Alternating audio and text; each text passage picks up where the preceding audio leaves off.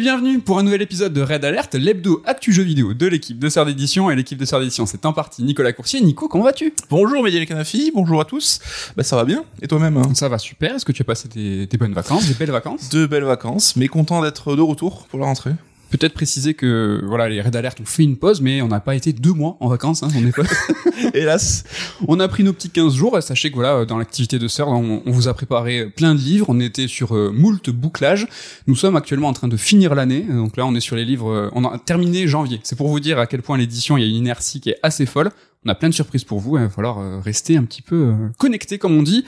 C'est le retour des Red Alert, c'est la rentrée, c'est le retour du rythme hebdomadaire. Hein, donc euh, toutes les semaines, hein, tous les vendredis, vous allez retrouver votre émission. Voilà la petite blague, hein, c'est que c'est le samedi qu'on fait l'annonce, mais ils sont dispo dès le vendredi partout. Pour les nouveaux arrivants, hein, parce que vous êtes beaucoup à nous écouter, vraiment cet été ça a été super. Ouais. Peut-être Nico, en deux mots, Red Alert, c'est quoi? Alors je crois que c'est l'hebdo actu jeu vidéo de l'équipe de Sœur d'édition, mais je peux me tromper. Écoute, peut-on faire mieux? Tout est dit. Je sais pas. Alors, au programme de cette émission, on va passer en revue euh, nos jeux de l'été. Et vous allez voir, bah, ce fut un été quand même euh, très très chargé. Trois gros morceaux. Hein. Il y a eu, ben, pour nous, pour cette émission, Stray, Live Alive et The Last of Us Part 1. Mais en bref, hein, on va vous parler de Roller Drome, de As Dusk Fall, Xeno 3 et Tinykin et bien d'autres. Ça, ça sera un petit peu en bref. Vous retrouverez bien entendu enfin le retour de l'interlude top 3. Mais avant, Nico, je te propose un petit fire bullet, hein, un petit fire bullet point même, sur les grandes actus du mois d'août. Hein. Alors, on a déjà abordé les news euh, qui ont rythmé euh, le mois de juillet dans Mhm. le Red Alert surprise hein, que nous avons diffusé euh, il y a quelques semaines hein, cet été. Mais aujourd'hui, en mode flash, on va évoquer ce qui a fait les gros titres bah, depuis notre dernier épisode. Et il s'est passé pas mal de choses en fait. C'est pas passé pas mal de choses en l'occurrence. Et en premier lieu, on va parler bah, d'un salon hein, qui, qui a eu lieu, la Gamescom, le salon allemand. Euh, Est-ce que tu as un avis euh, particulier Est-ce que cette édition t'a plu? Alors la Gamescom, ça confirme, euh, c'est un salon très orienté euh, PC Ouais. avec beaucoup de jeux qui ne m'intéressent pas plus que ça personnellement, même si ça avait l'air cool pour pour certains. hein. Mais c'est vraiment pas le salon qui m'excite le plus dans l'année, on va dire. Mais bon, c'était cool de voir l'actu un peu repartir. euh, La conf de Jeff Keighley était sympa. L'ouverture, ouais. Mais d'ailleurs, moi, sur euh, sur ce que tu évoques sur euh, la, la, la phy- physionomie des jeux, moi, je trouve que c'est chouette parce que ça donne une, euh, en fait, au salon, hein, une certaine forme de caractère, des jeux qui Mm. sont très ciblés euh, vers l'Europe. Ça donne une identité occidentale et pas occidentale, pas US, mais européenne. hein. C'est un salon qui est allemand. C'est chouette parce que ça singularise les événements. Et euh, j'espère que le TGS, là, qui a lieu dans quelques jours, va aussi être marqué d'une forte identité nippone avec plein de jeux Jap.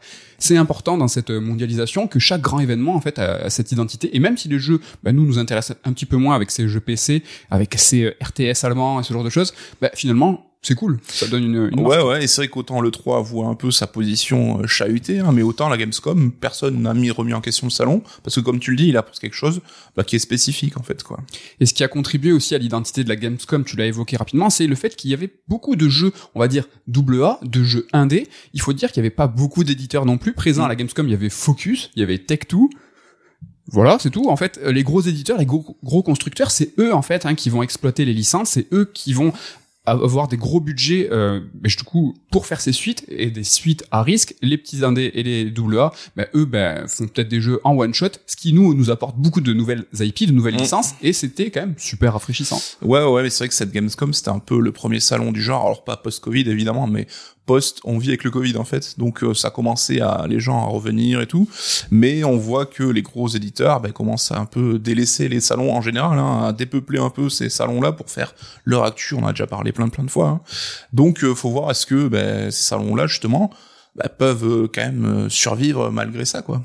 On enchaîne avec Sony, Sony euh, qui a eu euh, des actus euh, bonnes et moins bonnes avec une augmentation de prix de la PS5 dans certains lieux du monde et euh, bah, ça nous intéresse parce que les 50 euros sont aussi une augmentation qui va arriver en Europe.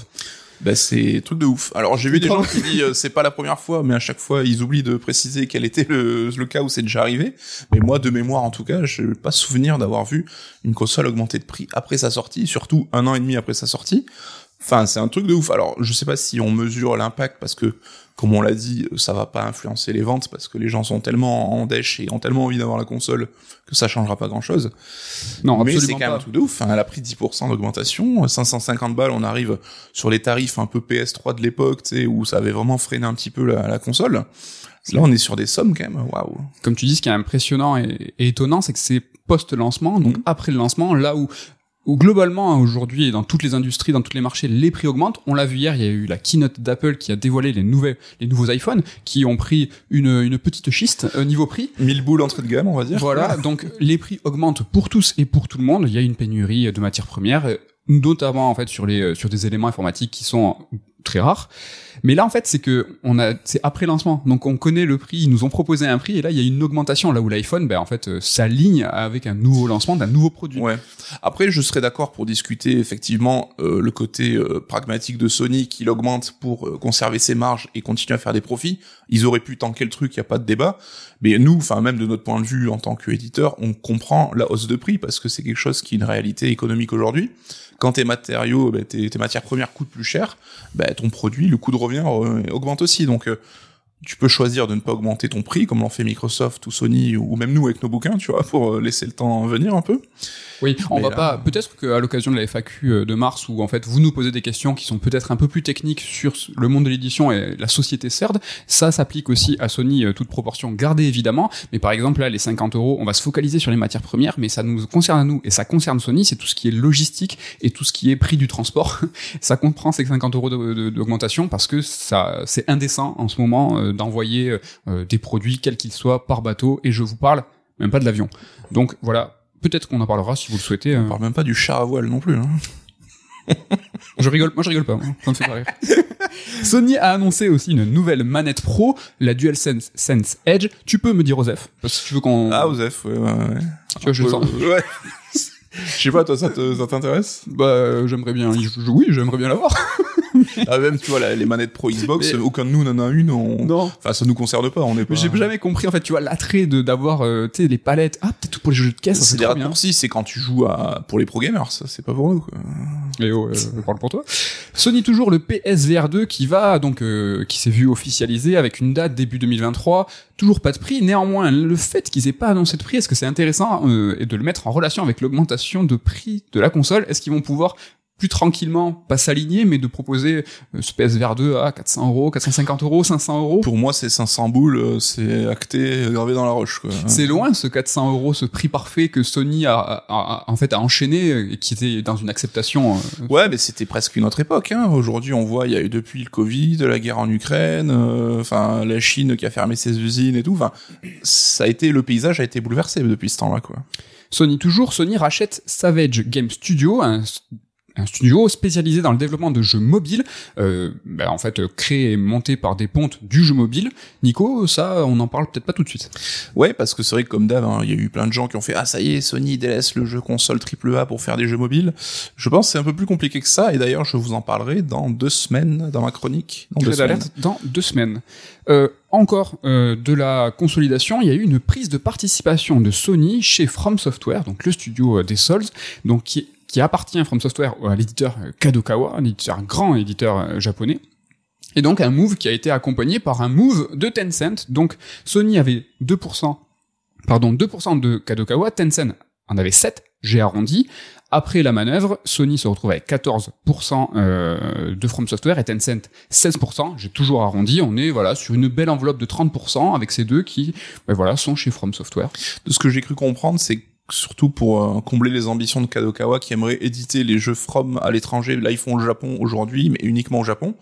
Parce que quand tu vends 16 euh, millions d'Elden Ring, bah, tu dois partager euh, le revenu avec Namco Bandai, qui a édité le jeu dans le monde entier. Et ils se disent, bah, ça serait peut-être cool qu'on n'ait pas à partager le gâteau, parce que le gâteau, il commence à être un peu gigantesque. Et plus tu gagnes de thunes, moins t'as envie de partager, je pense. Donc, ça peut aller dans ce sens-là. Après, c'est vrai que euh, ça, Sony se rapproche d'un développeur de talent. Enfin, c'est pas non plus déconnant. On sait qu'ils avaient des, des, parts chez Square Enix. Ils en ont toujours, hein, je crois même. Donc, il euh, y a rien de, rien de nouveau là-dessus, quoi.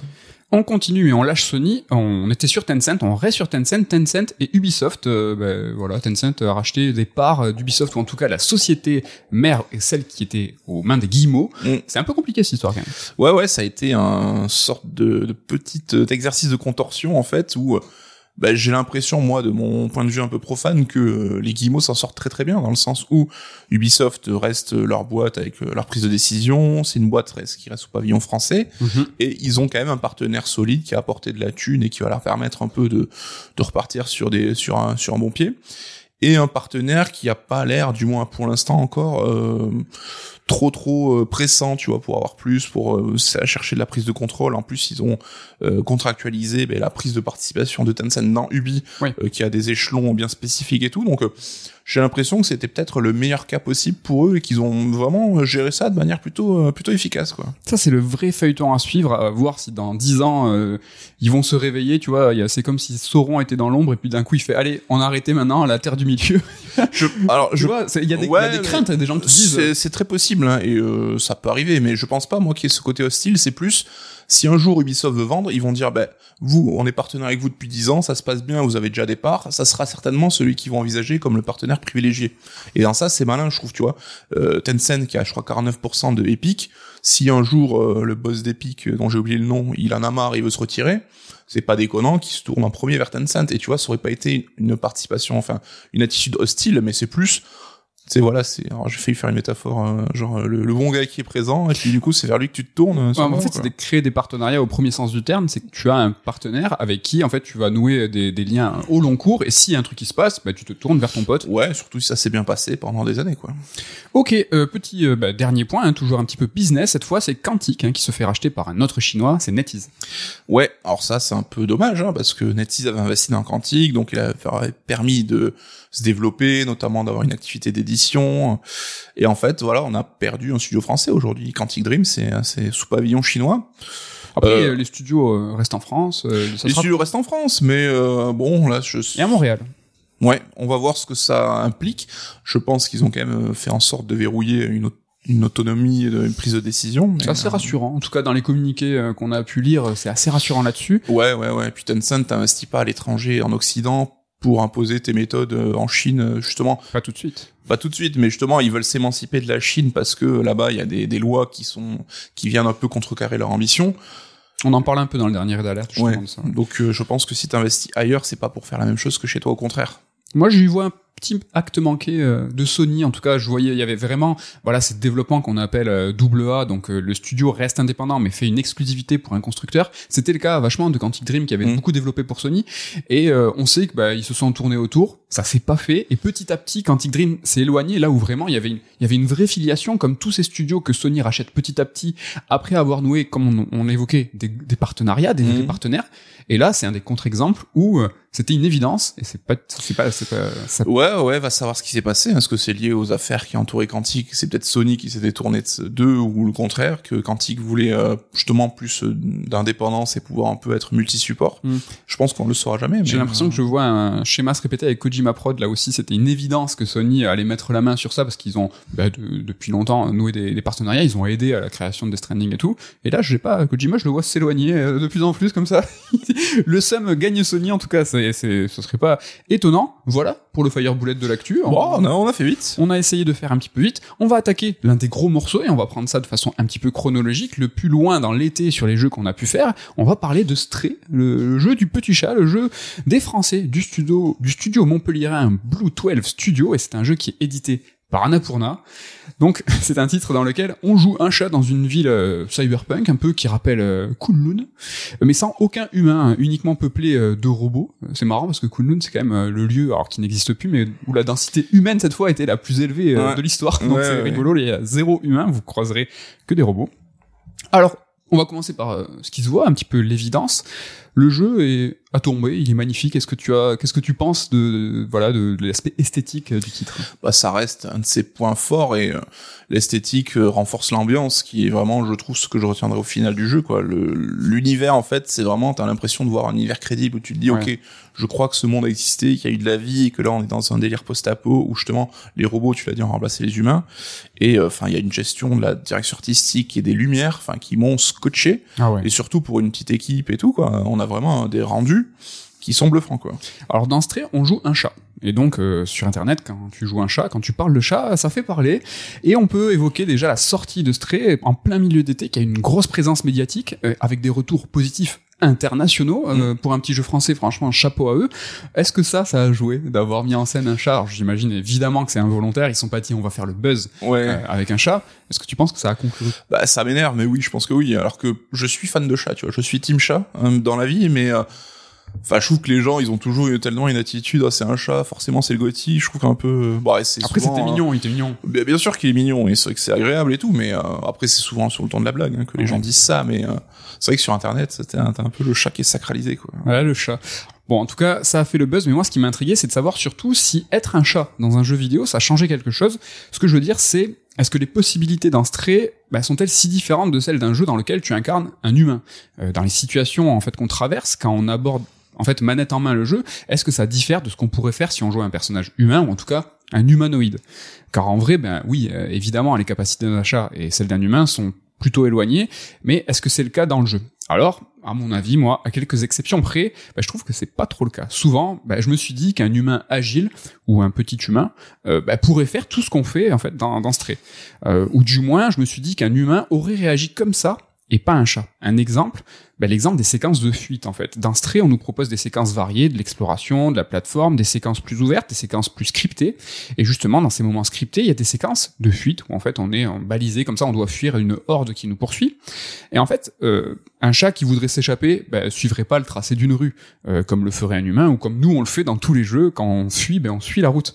Ben, parce que déjà un chat, ben, il sait pas ce que c'est une rue.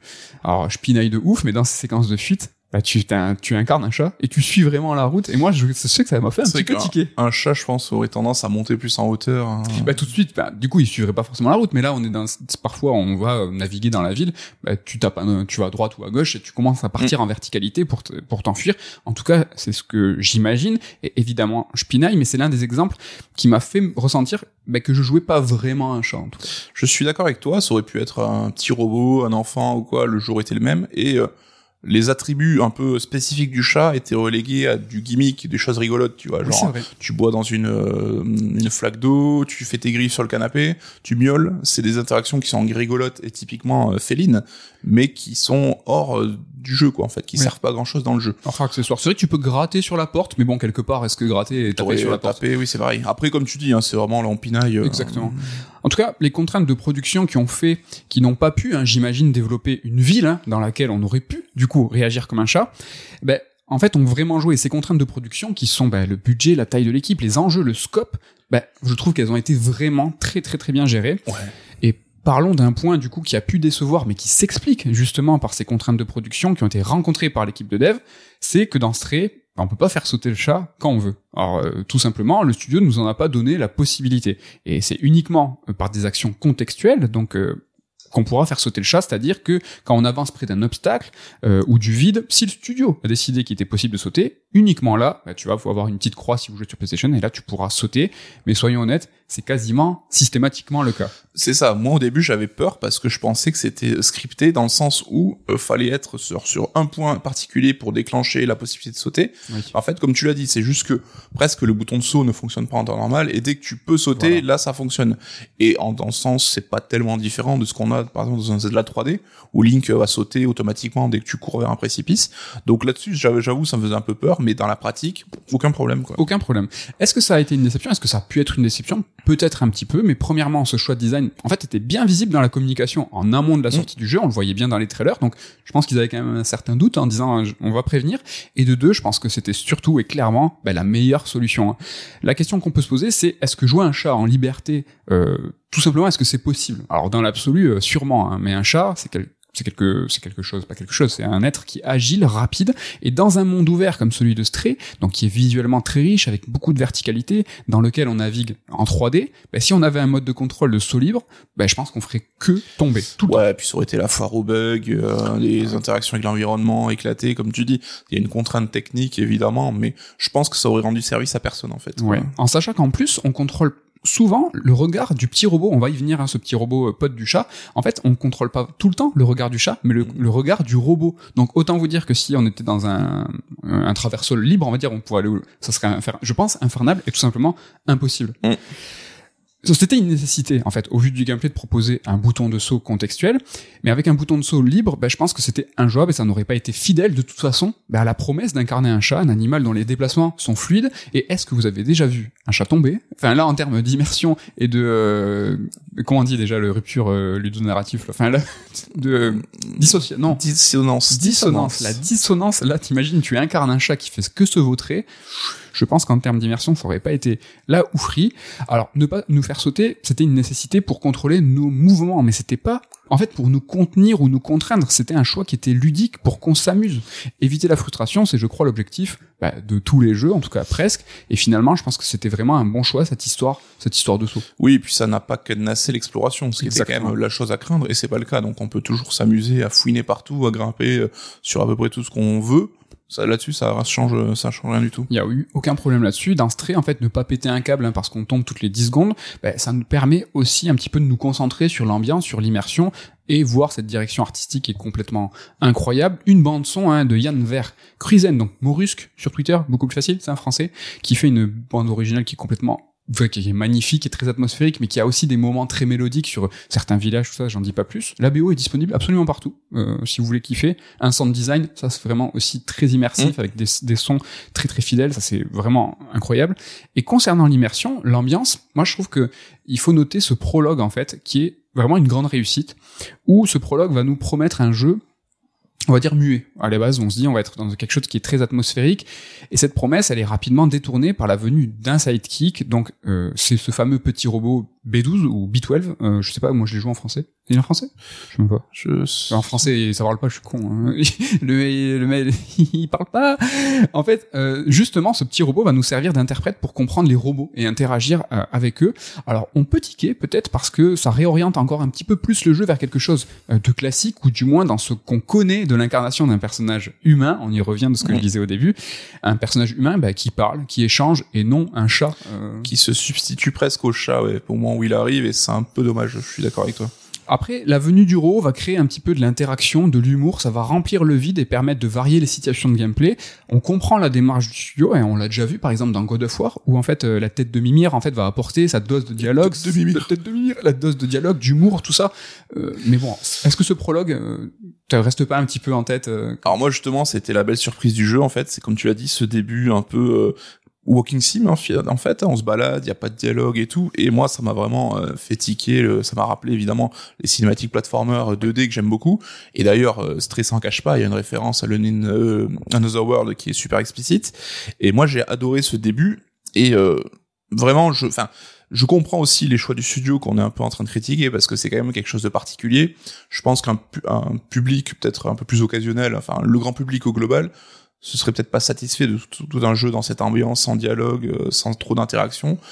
Voilà, il y a cette seconde partie avec l'arrivée par exemple du robot, comme tu l'as dit, qui est un peu plus jeu vidéo pour le coup, avec euh, de l'infiltration, des séquences un peu plus d'action, qui moi m'ont un peu moins plu. C'est pour ça que j'ai vraiment préféré la première moitié, un petit peu plus balisé, un petit peu plus comme tu dis jeu vidéo, plus classique avec en des fait. énigmes. Mais je pense que c'est tout bêtement pour répondre à un, un public de jeux vidéo plus large en fait. Ouais. C'est vrai que moi ça m'a peut-être un peu frustré, mais bon rien de grave non plus. Hein, mais je pense que même s'ils avaient voulu, c'était ça aurait été peut-être un move un peu trop audacieux de, Ouais. de persister euh, dans cette démarche là quoi. Et le succès de Stray est peut-être dû aussi à cette seconde partie plus plus jeu vidéo bah, qui a convaincu, avec pour autant une note d'intention au début très artistique, très forte. Mais moi, je, sans spoiler, je vais quand même vous dire que cette promesse du jeu muet, bah, elle va revenir plus tard dans une seconde partie du jeu. Et je trouve que la promesse, elle reviendra plus forte encore que pendant le prologue, parce qu'en fait, quand Stray va nous imposer à nouveau une communication sans parole, bah, à ce moment de l'aventure, le lien entre les personnages et le lien que nous on a avec les, protagonistes, il est plus fort parce qu'on les connaît, il y a plus d'empathie.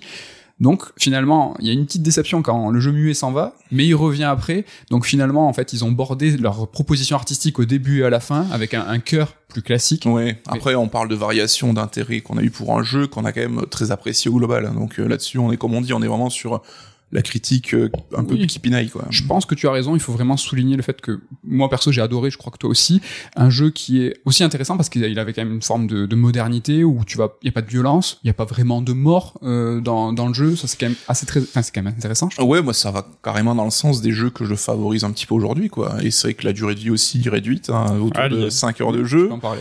Un jeu où on t'oblige pas justement à perdre et recommencer euh, plein de fois une situation, où tu profites d'une ambiance avant tout.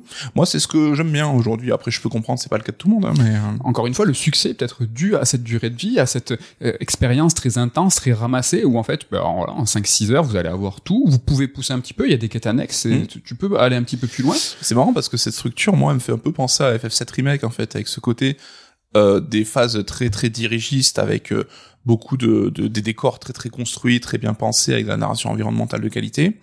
Un moment où le jeu va s'ouvrir un petit peu dans une, une sorte de mini hub où tu Ouais. vas pouvoir discuter avec les gens, faire des quêtes annexes, Mhm. et puis repartir sur du de, du, du dirigiste avant de s'ouvrir encore un petit peu. Alors je sais pas si c'est euh, voulu parce que je pense que le timing est peut-être pas bon pour euh, s'être inspiré de FF7 remake, mais j'ai vu une sorte de connivence là-dessus quoi. Oui, mais euh, tu l'as évoqué au niveau de la direction artistique, hein, au niveau des, des, des taudis, mais euh, ça va favoriser aussi un rythme qui est bah, du coup très bien cadencé et, et qui est très bien maîtrisé. C'est le point fort du jeu, c'est que t'as jamais envie d'arrêter parce que ça se renouvelle à chaque fois les situations et tout, donc euh, bah, t'arrives au bout de l'aventure finalement euh, presque sans t'en rendre compte quoi. Ouais. Et encore une chose qui a pu euh, expliquer le ce très beau succès de Stray, c'est que le jeu, bah, il est drôle. En fait, c'est certes il y a des chats, certes ça fait des buzz parce que miaou, mais il est drôle. Il y a vraiment, euh, voilà, le coup du sac en papier, la combinaison, euh, le, le mimétisme, enfin en tout cas le développement qu'ils ont fait autour du chat, qui est qui est, qui est très très euh, réaliste. quoi. Enfin, ça marche. Quoi. Ouais, et puis les robots ils sont rigolos avec leurs petites animations sur l'écran aussi. Euh, Vraiment, enfin, l'univers est vraiment chouette. euh. Enfin, en tout cas, pour le premier jeu d'un studio, je trouve un chapeau quoi. Des Montpellierin, le sud. Est-ce que tu as d'autres points à évoquer sur Stray, hormis le fait que dire qu'on on a adoré? Ouais, c'était vraiment euh, très cool et euh, pour moi, c'est déjà j'ai l'impression que je l'ai fait il y a six mois tellement que les choses les, les choses passent vite. C'est un peu dur d'en parler, euh, j'avoue, parce Ouais, qu'on ouais. l'a fait il y a, il y a longtemps. Alors et que on ça a- fait quoi un mois et demi quoi qu'il est sorti. Ouais, le- c'est le temps, le temps va vite. C'est à toi, Nico. Alors là, c'était un gros morceau, un jeu qu'on a fait tous les deux. Là, c'est un titre que tu as fait toi, que tu as pu terminer. C'est As Dusk Fall. Je le dis tout le temps très doucement. C'est beau, mais c'est dur à prononcer. Qu'est-ce que c'est? Alors, bah, As Dusk's Fall, voilà, je l'ai dit une fois, comme ça je suis peinard, même si je l'ai très mal dit. Bah, en gros, c'est un sorte de jeu Quantic Dream, un petit peu, donc euh, dans le déroulé, un jeu narratif avec, bah, on va te proposer des choix de réponses dans un temps limité pour euh, décider un peu de, de l'orientation que tu veux donner à l'histoire. Tu auras aussi des QTE qui vont venir un peu rythmer les, ch- les- les choses. Alors QTE sur le quick, hein, quand même, le quick time event, le côté quick, je, je relativise un petit peu parce que c'est jamais vraiment des questions de timing très très serrées qu'on te met en place, mais qui a quand même un petit peu moins d'ambition et de budget qu'un Quantic Dream. Je pense pas leur faire offense en disant ça. Je pense qu'ils avaient évidemment moins de moyens. Bah parce que par exemple, tu vois, t'as pas d'inventaire ou d'énigme et tu vas jamais te déplacer ton personnage. Mhm. T'arrives face à des écrans qui sont plus ou moins fixes d'un environnement. Souvent, bah, on va te demander de chercher des trucs, donc tu te balades avec ton curseur. Et ça consiste surtout en fait à suivre le scénario et à faire des choix de dialogue. Donc là-dessus, on reste quand même sur un, le côté interactif qui est un petit peu limité. Moi, ça me dérange pas, mais il vaut mieux le savoir. Et même l'analogie qu'on peut faire sur le point and click dans ces très petites séquences où en fait tu as un écran figé, ton, ton curseur va essayer de te dire bah tu vas là là, ça reste très limité. Oui, parce que t'as pas de réflexion à avoir, comme je l'ai dit, il y a pas d'énigme, il y a pas d'objet à récupérer ou à combiner, ça reste quand même Et puis même tu très light. tu- sur ces écrans-là, tu squattes pas spécialement. hein. Tu vas rester euh, une deux minutes. Oui, et après, entendons-nous bien, c'est une volonté euh, affirmée du studio, hein, là-dessus, il y a pas de débat. Euh, comme dans un quantique, à la fin, tu auras l'arborescence un peu que tu peux consulter, justement, pour suivre un peu les choix que t'as fait, les embranchements que t'as un petit peu loupés, et de voir aussi bah, les choix de la communauté ont, qui ont été faits pour que tu puisses comparer au tien, une bonne idée de Detroit, donc euh, et qui est reprise aujourd'hui, je pense qu'il fera... euh, tu fais école. qui, qui fera école exactement. Là aussi, en point de vue euh, graphique, on est sur une ambition plus limitée dans le sens où euh, on a souvent à faire des écrans fixes. C'est un peu un côté euh, comme un roman photo où t'as les personnages qui sont figés. C'est particulier. hein. Et, euh, alors moi, au début, j'appréciais pas tellement parce que ça donnait un côté un peu cheap. Hein. Les romans photos, ça, c'est connu justement pour ça. Mais au final, je suis rentré dans l'histoire et euh, on s'y fait. Je trouve, on passe outre. Et malgré tout, je trouve que les personnages arrivent à avoir des, des expressions qui sont assez euh, ben, assez marquantes et donc euh, finalement ça me, je, je suis passé outre en fait. Tu l'as oublié, tu l'as oublié en fait. Ouais, toi qui est-ce que t'as réussi toi à passer outre cette barrière ou est-ce que ça a Alors été moi un j'ai hein fait que le premier euh, chapitre et euh, j'avoue qu'il y a certaines petites séquences où en fait c'est animé. Tu vois, je sais pas par exemple une voiture, la voiture on va la voir filer et à chaque fois que je voyais une vraie animation, je me disais ah c'est dommage que tout ne soit pas comme ça. Mais euh, le temps passant, je, je crois et j'imagine bien que en fait on le zappe. Quoi. Ouais. Après, je le disais, hein, le jeu est vraiment pas exigeant, c'est volontaire. Donc, par exemple, dès qu'un QTE va se déclencher, une seconde avant, ta manette, elle va vibrer pour te dire attention, euh, tiens-toi prêt, ça va, ça va commencer. Les QTE, c'est toujours avec le même bouton, hein, donc soit c'est le bouton A, soit c'est le stick. Tu as des directions aussi. T'as des directions aussi, mais ça reste très très light. Je l'ai Mm. dit, niveau timing et tout, c'est quand même plutôt euh, plutôt large. Donc et vraiment, la volonté d'accessibilité a présidé, je pense, au choix de game design de tout le jeu. D'autant que le jeu propose une surcouche multi qui est plutôt rigolote. On peut jouer, je crois, jusqu'à 8, où chacun va se brancher, par exemple, avec ton téléphone portable, et chacun peut faire ses choix, voilà. Donc, euh, tu auras des systèmes de majorité, ou même tu pourras mettre un veto sur une Ouais. décision si t'es pas d'accord, et tout est fait pour impliquer justement un débat, une discussion entre Ouais. les participants. Le nombre de veto est limité et en fait concernant les QTE, quand tu joues à plusieurs, moi j'ai fait le premier chapitre à deux et la seconde personne en fait jouait sur son portable. Vous n'avez pas forcément besoin d'avoir deux manettes, donc Mm. tu as une application gratuite, tu te connectes très facilement. C'est vraiment ça crée un salon, c'est tout ça est très très simple. Et en fait quand un QTE est raté, ben, le jeu euh, aussi va inciter à l'embrouille, c'est-à-dire que tu vois qui s'est raté. ça affiche un peu, quoi. Ça affiche. Ah, c'est rigolo, ça. En tout cas, bah, l'intérêt, ça reste évidemment le scénario et l'écriture des personnages. Là-dessus, je, bah, je dois dire que je suis plutôt rentré dans l'aventure. Il y a quelques ficelles de scénar, un petit peu grosses de temps en temps. Mais bon, là-dessus, c'est assez classique, hein, on, le voit souvent, donc il n'y a pas trop de problème. Le jeu est découpé en gros en deux grosses parties, donc c'est six épisodes d'une heure, mais les trois premiers et les trois derniers forment une sorte d'ensemble. Ok. Et je dois dire que j'ai été un peu plus euh, frustré par la seconde partie que je trouve moins rythmée. Et on perd un peu de vue les enjeux globaux. Je l'ai trouvé quand même un peu moins réussi cette seconde partie-là. C'est un petit peu dommage. Et surtout, depuis le départ, on te construit une espèce de promesse. Je n'en dis pas plus pour pas spoiler. Mais qui, à mon sens, se déballonne un petit peu et qui est pas tenue. Alors, je sais pas si c'est dû à mes choix, à moi, qui ont pas été du tout dans le sens dans lequel le, le dev l'imaginait. T'as mal joué. Et j'ai même, au contraire, j'ai eu tout euh, la belle fin et tout. hein. Et j'ai même eu à la fin des dialogues qui venaient entrer en contradiction avec ce que j'avais fait moi. Alors ça, c'est vraiment le truc qui va te sortir de l'immersion. En gros, un perso va reprocher quelque chose à quelqu'un, quelque chose qui ne s'est pas passé dans ma partie. Et là, tu dis, ok, je vois où vous voulez aller avec cette émotion-là, où la fin est censée être un peu cette acmé d'émotion, en fait, hein, où tu as la convergence de toutes les storylines depuis le début. Et moi, ça s'est un peu déballonné parce que justement, j'ai eu cette espèce de... Je me suis dit, mais non, mais l'émotion que vous voulez f- euh, générer ne correspond pas à ce que j'ai vécu moi dans l'aventure, en fait. Mm. Donc ça, c'est un peu aussi la difficulté d'écrire euh, ces scénarios à embranchement multiple. On sait que c'est une tannée, que c'est très très compliqué. Donc euh, voilà, on va pas, on va pas leur en vouloir. Donc euh, j'ai trouvé quand même le jeu plutôt sympa au final. Juste il y a un truc un peu débile à un moment, je trouve. Enfin, il y a un trigger warning qui te spoil ce qui va se passer dans le chapitre. Alors, je comprends la volonté de, de, de prévenir les gens et tout, mais il y a par exemple Immortality dont on parlera la semaine prochaine. T'as une section en fait, euh, en gros à lire précaution avant de jouer. Tout début. Attention, ce jeu parle de de situations violentes, machin et tout. Je trouve ça plutôt cool de le mettre là-dedans plutôt que de le balancer en début de chapitre qui va te spoiler Ouais, ce qui se passe euh, une demi-heure après quoi. Genre, euh, t'as un trigger warning sur euh, attention si vous aimez pas les chutes à vélo. Euh, Ouais, donc voilà, un truc qui, qui ment pas sur ce qui va se Il passer. y a quelqu'un qui va tomber en vélo, quoi.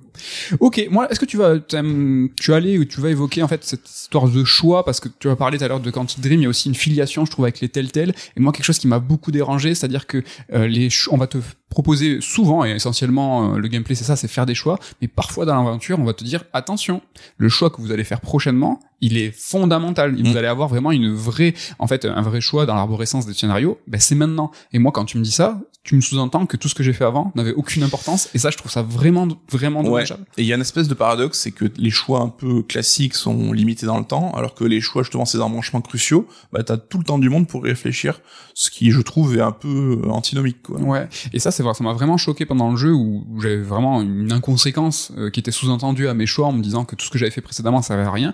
Et là, le prochain euh, jeu de Telltale, donc qui est co-développé avec un autre studio parce que bah, ils sont morts mais pas morts, et qui va, qui vont développer euh, Borderlands, euh, le, le Telltale euh, très euh, narré de Borderlands.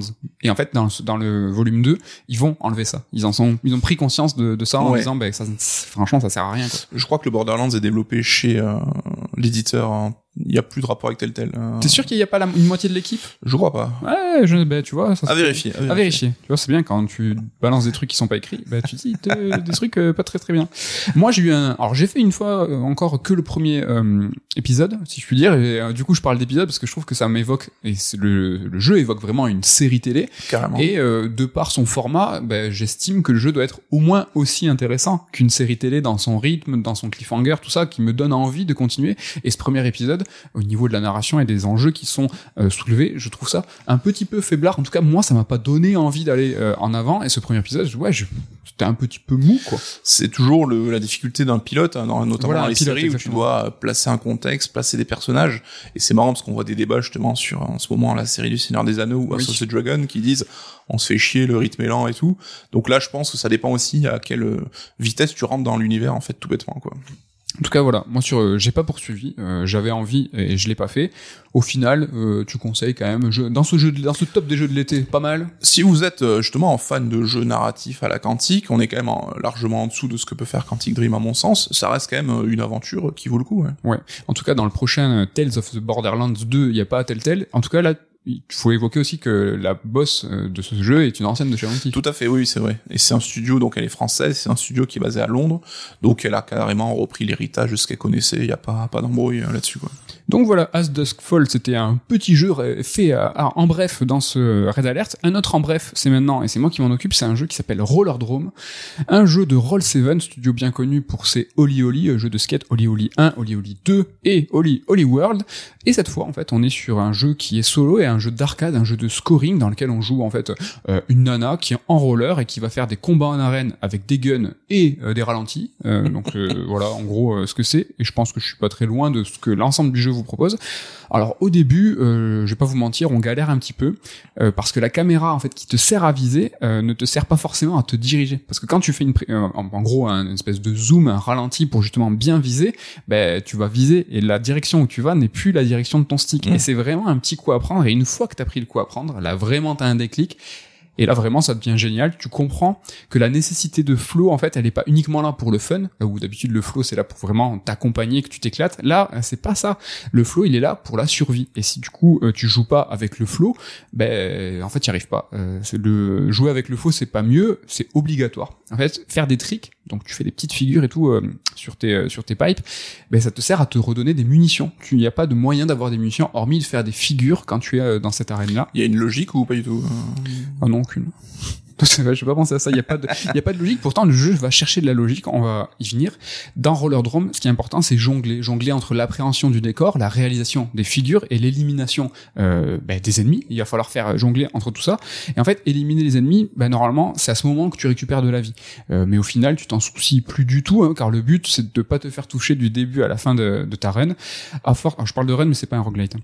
Euh, et en force, du coup, tu vas buter tellement de personnages, euh, de- d'ennemis, que tu vas avoir de la vie en continu. Et tu t'en soucies plus du tout. Euh, rapidement, ce qui t'importe à toi, c'est de faire un bon score et en fait de conserver ton combo euh, qui vaut absolument euh, garder. euh, et donc, t'as même des objets. Tu vois, t'as as des objets qui vont te permettre euh, de conserver ton, ton combo alors que t'as pas tué d'ennemis. Et ça, Mm. du coup, tu te dis, ah, il y a encore un nouvel élément avec lequel je vais devoir jongler. Il y a un dernier élément encore, c'est la vitesse. C'est-à-dire que plus tu vas jouer, plus tu vas aller euh, loin dans le jeu, plus en fait tu vas remarquer qu'aller vite, c'est nécessaire pour faire des, euh, des très très très bons scores. Est-ce qu'il n'y a pas un espèce de cercle vertu, tu vois, la Doom euh, 2016, là Mhm. où euh, tuer les ennemis au corps à corps te donne la vie, qui te permet d'affronter les ennemis de loin, enfin, tu sais, où chaque action, en fait, te permet d'avoir euh, du bénéfice pour une autre Ouais. action, et ça fait un espèce de cercle euh, Ouais, c'est ça. euh. En fait, tu rebondis, t'as l'impression de rebondir entre tes tricks, euh, tuer les ennemis. Et c'est pour ça que je parlais de flow tout à l'heure, flow qui va accompagner en fait euh, bah, le plaisir de jeu. Mais euh, là, c'est une fois que le flow s'arrête, c'est pas que tu t'amuses plus, c'est que tu meurs. Mm. Et en fait, ce flow, en fait, il est vraiment nécessaire. Et ce qui est génial euh, au global, c'est que c'est c'est grisant, c'est grisant de se voir à l'écran faire des trucs de ma boule. Et tu dis, c'est moi qui fais ça, c'est vraiment un truc incroyable.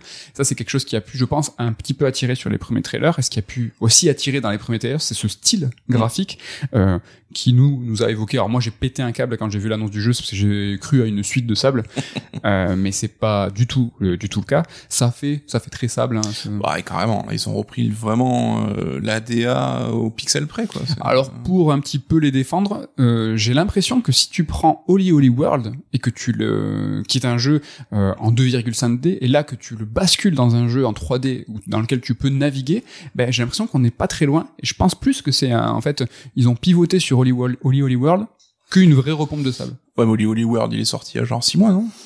Bah, Sable, c'était il y a un an. Je sais pas si. Ouais, mais Sable, il tourne depuis 5-6 ans au moins dans, les, dans toutes les conventions. Bah, ils sont donc indéfendables. Après, euh, ça reste beau, hein, donc euh, c'est Oui. c'est pas idiot de reprendre une DA qui est trop belle. hein. C'est vraiment magnifique. Il n'y a aucun rapport entre, je crois, peut-être que j'ai pas compris, entre récupérer des armes et faire des tricks. En tout cas, il y a une histoire qui est sympa et ça, c'est assez assez cool parce que ça donne une logique au tout. On est dans un jeu très arcade, très scoring et pour autant, entre chaque arène, tu vois, entre chaque arène, entre chaque séquence euh, de tournoi, c'est un grand tournoi. Et entre grand, chaque grande phase, tu vas avoir une, une séquence en, en vue subjective, donc euh, changement de, de point de vue, euh, qui va en fait, euh, tu es par exemple euh, dans ton vestiaire. Après, ça, voilà, il y en a que 3-4, donc je vais pas trop vous les dire, mais t'as une, une sorte de scénario qui va, qui va, qui Un va. peu la Returnal, quoi. Et là, Ah, et ça, là, Returnal, j'ai pété un câble parce que moi, c'est vraiment, c'est une fin en soi de trouver. Alors je l'ai trouvé, ça s'appelle Returnal, un jeu qui va développer un gameplay incroyable, mais qui va développer aussi une narration originale, qui va développer un scénario.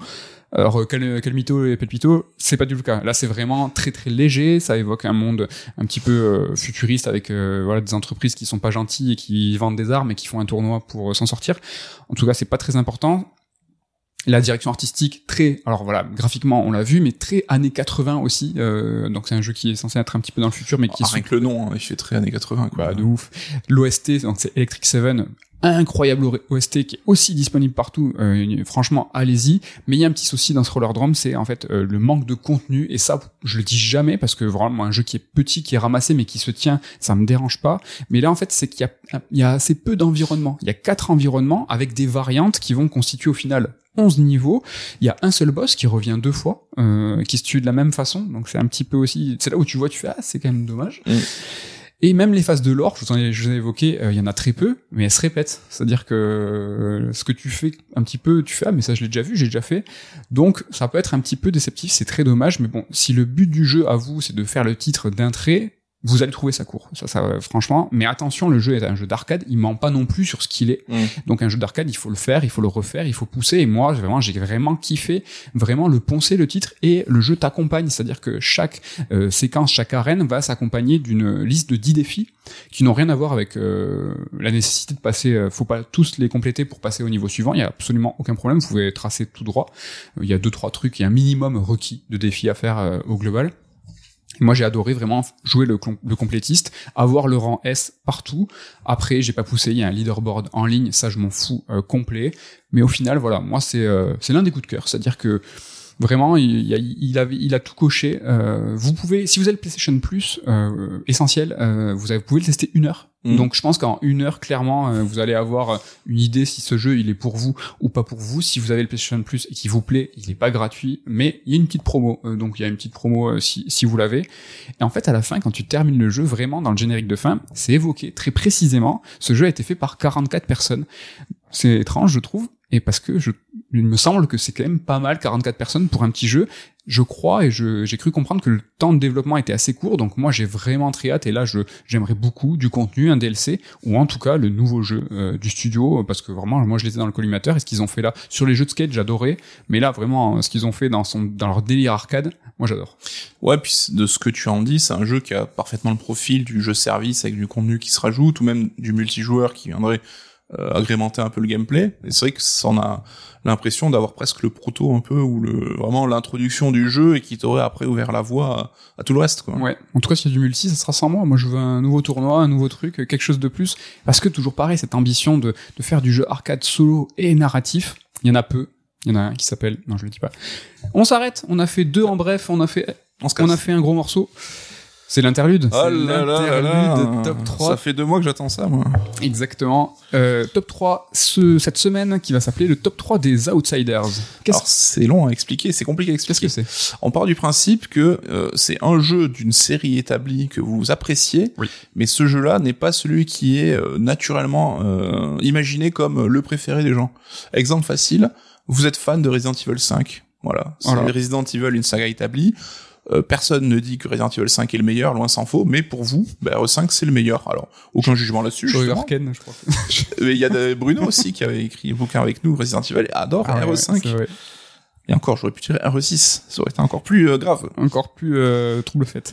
On y va, c'est le top 3 des outsiders. Je te laisse commencer avec ton top 3. Alors, je vais commencer par Splinter Cell Double Agent. Splinter Cell Double Splinter Agent. Cell, donc une série que je kiffe grave.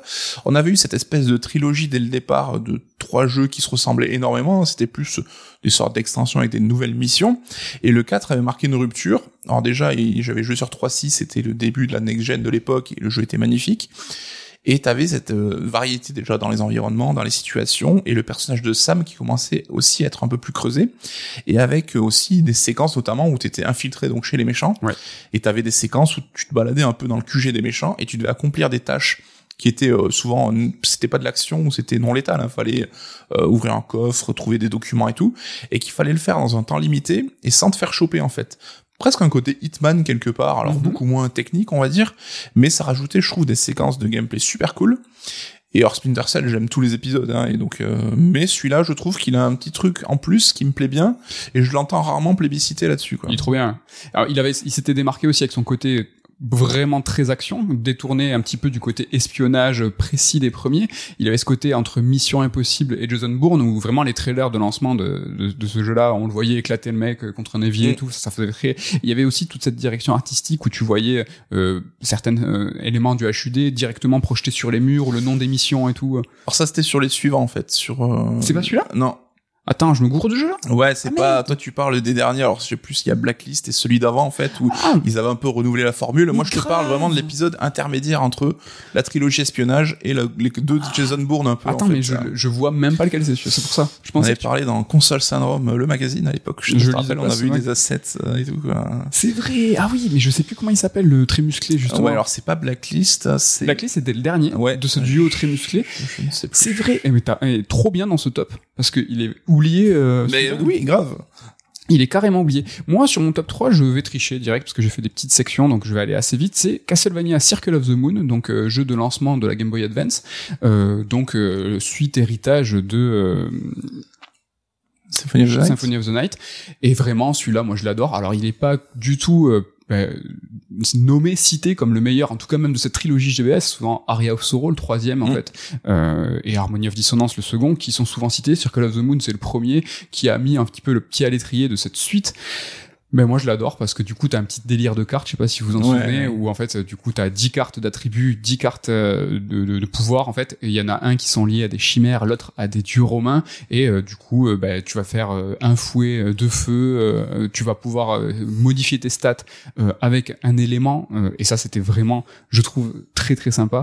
Moi j'ai un très très bon souvenir de Circle of the Moon, et du coup mon triche, ma tricherie euh, quand je parle de GBA, c'est que je vais ajouter F0, le F0 GBA aussi, et, et en fait le, les deux meilleurs, enfin le second qui s'appelait euh, GP Legend sur GBA, et je crois en fait on va dire euh, pas objectivement mais reconnu comme meilleur parce qu'il y avait un mode histoire il était beaucoup plus riche beaucoup plus long. Et je sais pas pourquoi je préfère le premier. Je trouve plus euh, alors il y a beaucoup de nostalgie je pense Ouais. aussi euh, dans ce top là d'Outsiders. Après, pour moi, le premier GBA, c'est vraiment l'héritier direct de la version Super Nintendo qui reste euh, ma préférée où t'avais vraiment le gameplay pur F0 où t'en étais pas, euh, t'avais pas encore toute la surcouche qu'on a eu avec les autres épisodes. Donc, euh, moi aussi, c'est un épisode que j'adore, quoi. allez go sur ton top 2 Alors là, je gruche parce que j'en ai deux aussi. c'est pas franchement tricher c'est abusé Euh, le premier, c'est Max Payne 3. ok Parce que la série Max Payne, c'est vrai que les gens ont souvent tendance à se rappeler des deux premiers Remedy pour l'ambiance euh, noire, le côté très euh, euh, littéraire, le... et qui a, Ouais. a raison, hein, qui sont très très réussis, et c'est eux qui avaient instauré justement ce gameplay bullet time super efficace. de Roller Drome justement Et le 3, donc, qui est développé par Rockstar, ouais, euh, Oui. qui, euh, je trouve, essayait des choses en sortant un peu de cette ambiance euh, noire new-yorkaise et tout, avec euh, ce côté, alors je crois que c'est inspiré de Man on Fire, le film, il me semble, Oui. de, euh, Du frère Scott. Du frère Scott. Voilà, où t'es au Brésil, dans les favelas, avec euh, Max en chemise à fleurs, le crâne rasé. Et je trouve ce jeu, mais ultra efficace en termes de gameplay, il était super beau, et même l'ambiance très, noir, très noir aussi cool. mais pas le même registre Pas de la même manière, mais c'est vrai que les puristes de Max Payne, j'ai l'impression qu'ils sont plus sur les deux premiers épisodes. Moi, c'est celui-là que je retiendrai. ok Et mon second, alors là, je prends une série où il y a trois jeux, et les trois, je pense, sont célébrés, donc je sais même pas s'il y en a un qui se détache de manière euh, unanime, mais c'est les jeux de Fumito Ueda. ok Et pour moi, Ico restera mon préféré, même s'il est plus simple et peut-être moins ambitieux que Shadow of the Colossus ou Last Guardian. Il a ce côté plus euh, plus ramassé, plus complet, presque, tu vois, tellement elle est pure que bah tu peux rien enlever, mais il y a quand même ce côté, je trouve, euh, plateforme aventure qui reste, qui est un peu moins abstrait que les suites. Est-ce vraiment un, un outsider Je pense pas. Aïe, aïe, aïe. Après, je pense qu'il y a beaucoup plus de gens qui valorisent Shadow of the Colossus que Ico en général. Je sais pas. Notamment ici, chez Sœur d'édition. C'est vrai qu'on est beaucoup de team Shadow of the Colossus euh, chez CERD. Pour mon top 2, je vais tricher aussi avec une petite catégorie, euh, catégorie baston. Euh, en tout cas, voilà, moi, le jeu que j'adore, en tout cas dans la série des Alpha, Street Fighter Alpha, ben, c'est pas le 3, c'est le 2. Euh, moi, je suis amoureux de ce jeu parce que pareil, dans le 3, je trouve qu'ils sont allés trop loin, trop de persos, plus de systèmes.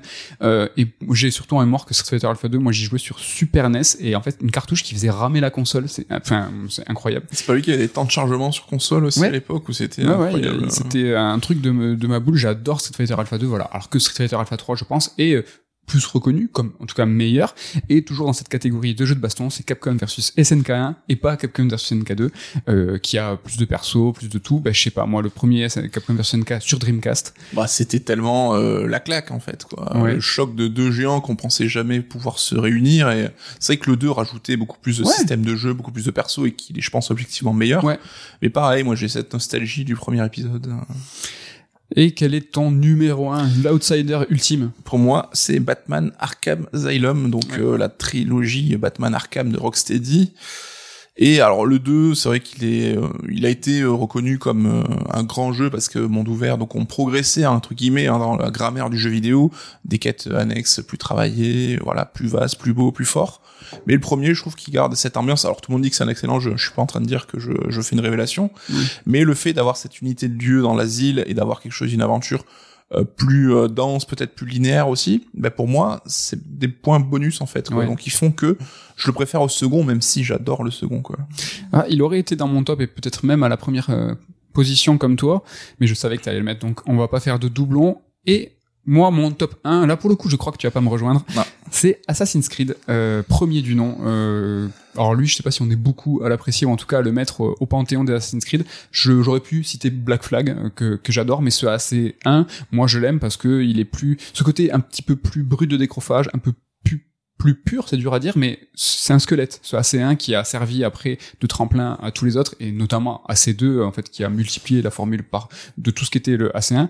Je sais pas, moi j'en ai, euh, j'en ai une très très belle nostalgie et ce côté plus enquête, parce que c'est vrai qu'il faut savoir ce Assassin's Creed 1, si vous débloquez, enfin si vous déverrouillez pas mal de d'aides, se retrouve à être un jeu vraiment où tu vas te poser sur un banc, écouter par toi-même, naviguer dans ces villes, ce faux monde ouvert, ces grandes cités, où tu vas rester longtemps dans chaque euh, citadelle Mm. et euh, tu vas pas euh, en fait exploiter parce que le jeu ne te va pas t'offrir un terrain de jeu immense euh, mais justement plus d'immersion. Et c'est ce que euh, il semblerait euh, Mirage le nouveau va aller vers cette direction là Ouais, c'est vrai qu'il garde un- une singularité le premier épisode malgré tout et après toutes ces années, je trouve qu'il est toujours un peu à part avec ce côté comme tu l'as dit vraiment épuré un peu la formule de base en fait et qui a été amélioré, peut-être même Mm. détourné, on va dire, avec le temps finalement, Ah oui, et vidé après, de sa substance, quoi. Et bon, après, pour moi, ces deux restent euh, Ouais. la claque de la série et un super grand jeu, donc. euh, Mais ouais, pareil, j'ai cette affection. Mm. Puis c'est aussi une licence qu'on voit naître sous nos yeux avec ses originalités. Oui, et oui. puis il était beau de ouf à l'époque. tellement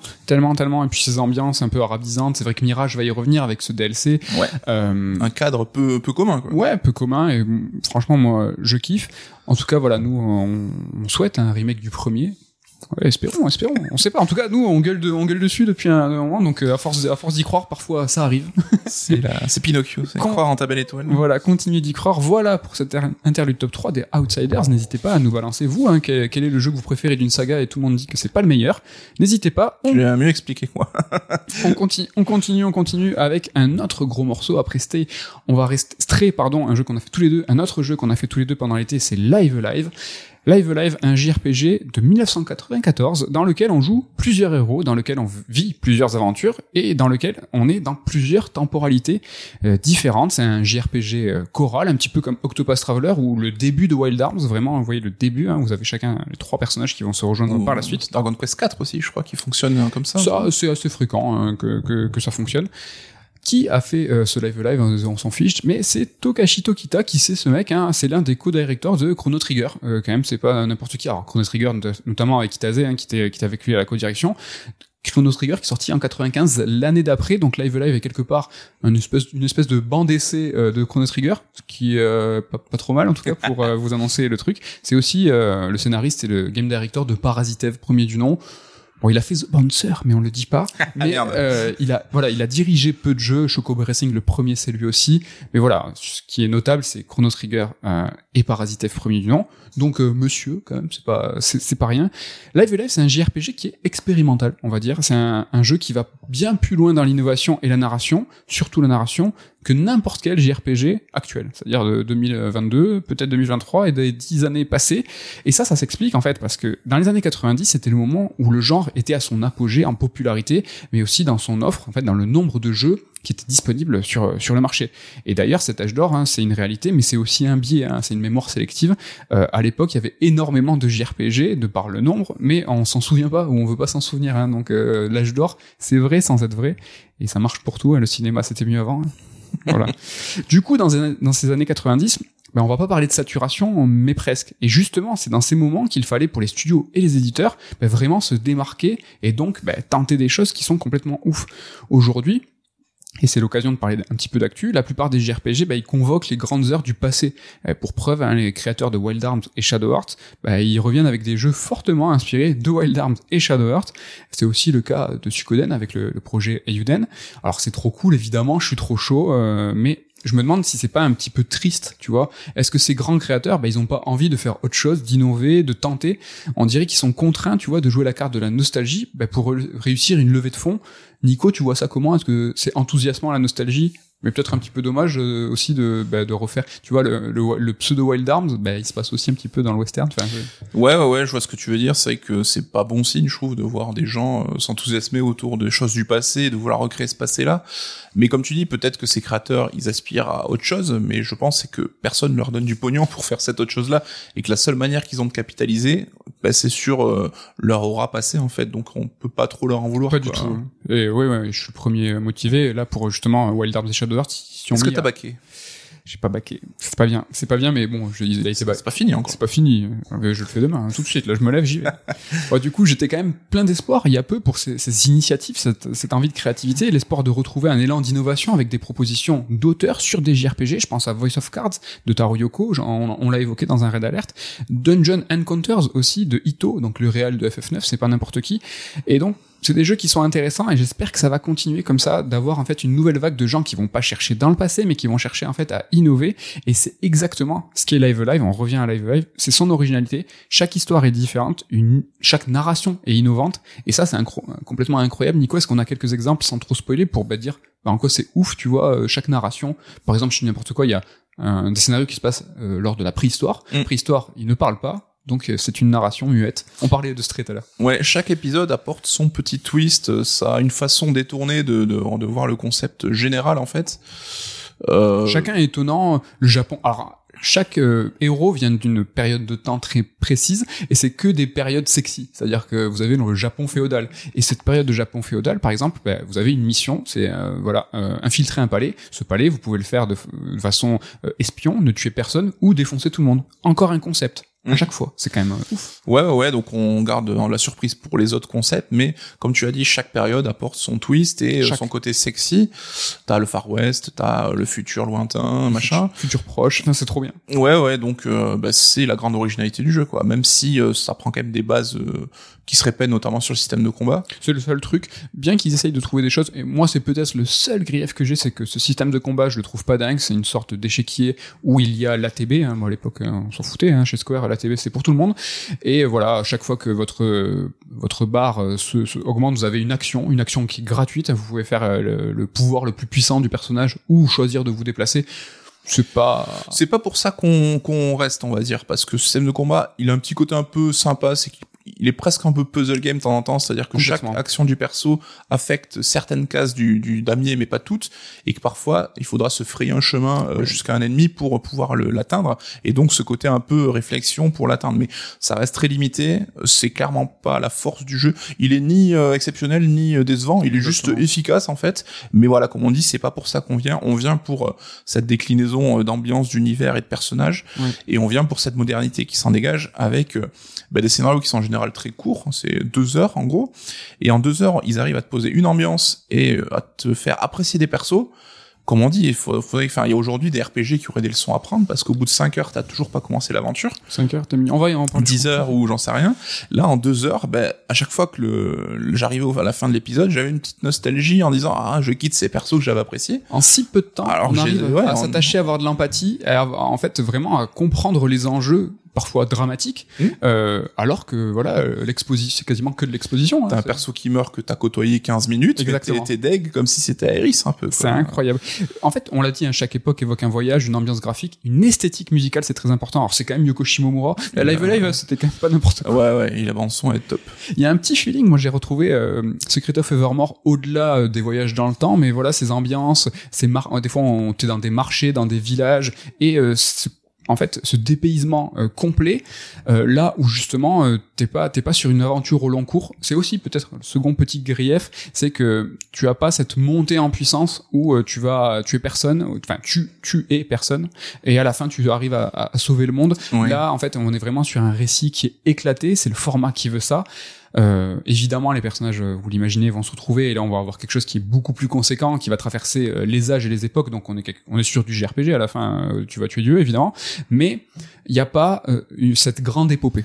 Oui, puis c'est aussi la force que justement les fans de JRPG comme toi euh, Mm. apprécient le genre, c'est pouvoir vivre une grande aventure au long cours et accompagner des persos pendant des heures, des heures et des heures. Mais c'est vrai que moi j'ai un avis un peu plus paradoxal là-dessus parce que j'aime les RPG, tu vois, pour le côté euh, le scénario, l'écriture des personnages, l'ambiance, euh, vraiment euh, la musique et tout. Mais j'aime pas le RPG pour les combats aléatoires, pour le leveling, Oui. pour tu vois euh, passer des heures dans le menu, bidouiller, faire une aventure de 80 heures. Et donc du coup, pour moi, Live Live, c'est presque le JRPG parfait parce que il a été pensé pour euh, ne pas avoir ce que j'appelle moi des contraintes du Oui, je JRPG, les mettre de côté et pour juste valoriser ce qui me plaît moi dans le JRPG en fait. Ouais. Et au-delà de l'innovation de la narration et des systèmes, c'est qu'il a vraiment cette modernité. Enfin, je veux dire, il est beaucoup plus contemporain que Mm. tous les RPG d'aujourd'hui et qui, enfin, qui s'adapte au, au marché d'aujourd'hui, aux joueurs d'aujourd'hui. Je, je te désigne comme un joueur très moderne, tu vois, ou tu vois qui a envie de passer d'une expérience à une autre, comme tu disais, qui a pas envie forcément de poncer un truc pendant 200 heures. Ben, mais là, mais c'est juste parfait, quoi. Bah, il se place un peu dans l'héritage de justement du de Mother qui a engendré derrière Undertale de ces RPG très euh, moderne et presque méta dans leur approche. Et si tu m'avais dit que Live Live était sorti euh, cette année, j'aurais pas, je t'aurais cru, tu vois. Ouais, carrément. C'est voilà, on a parlé d'un jeu de 94 graphiquement, euh, c'est ça, le HD 2D, la nouvelle techno. euh, Ouais, c'est un remake. Hein, c'est, il est trop beau. il, enfin, est, il est magnifique. Euh, je pense qu'on en parlerait tout à l'heure avec The Last of Us. Euh, Est-ce que c'est un jeu de l'année ou pas? Mais en tout cas, euh, voilà, si c'était pas un remake, c'était un jeu qui était sorti, comme tu dis, en 2023. Ouais, il- ouais, évidemment, il y a Elden Ring, mais il y a, il y a vraiment, c'est un jeu, moi, coup de cœur que j'ai adoré, qui se fait euh, quasi, quasi à 100% en Invent Under. Donc euh, voilà.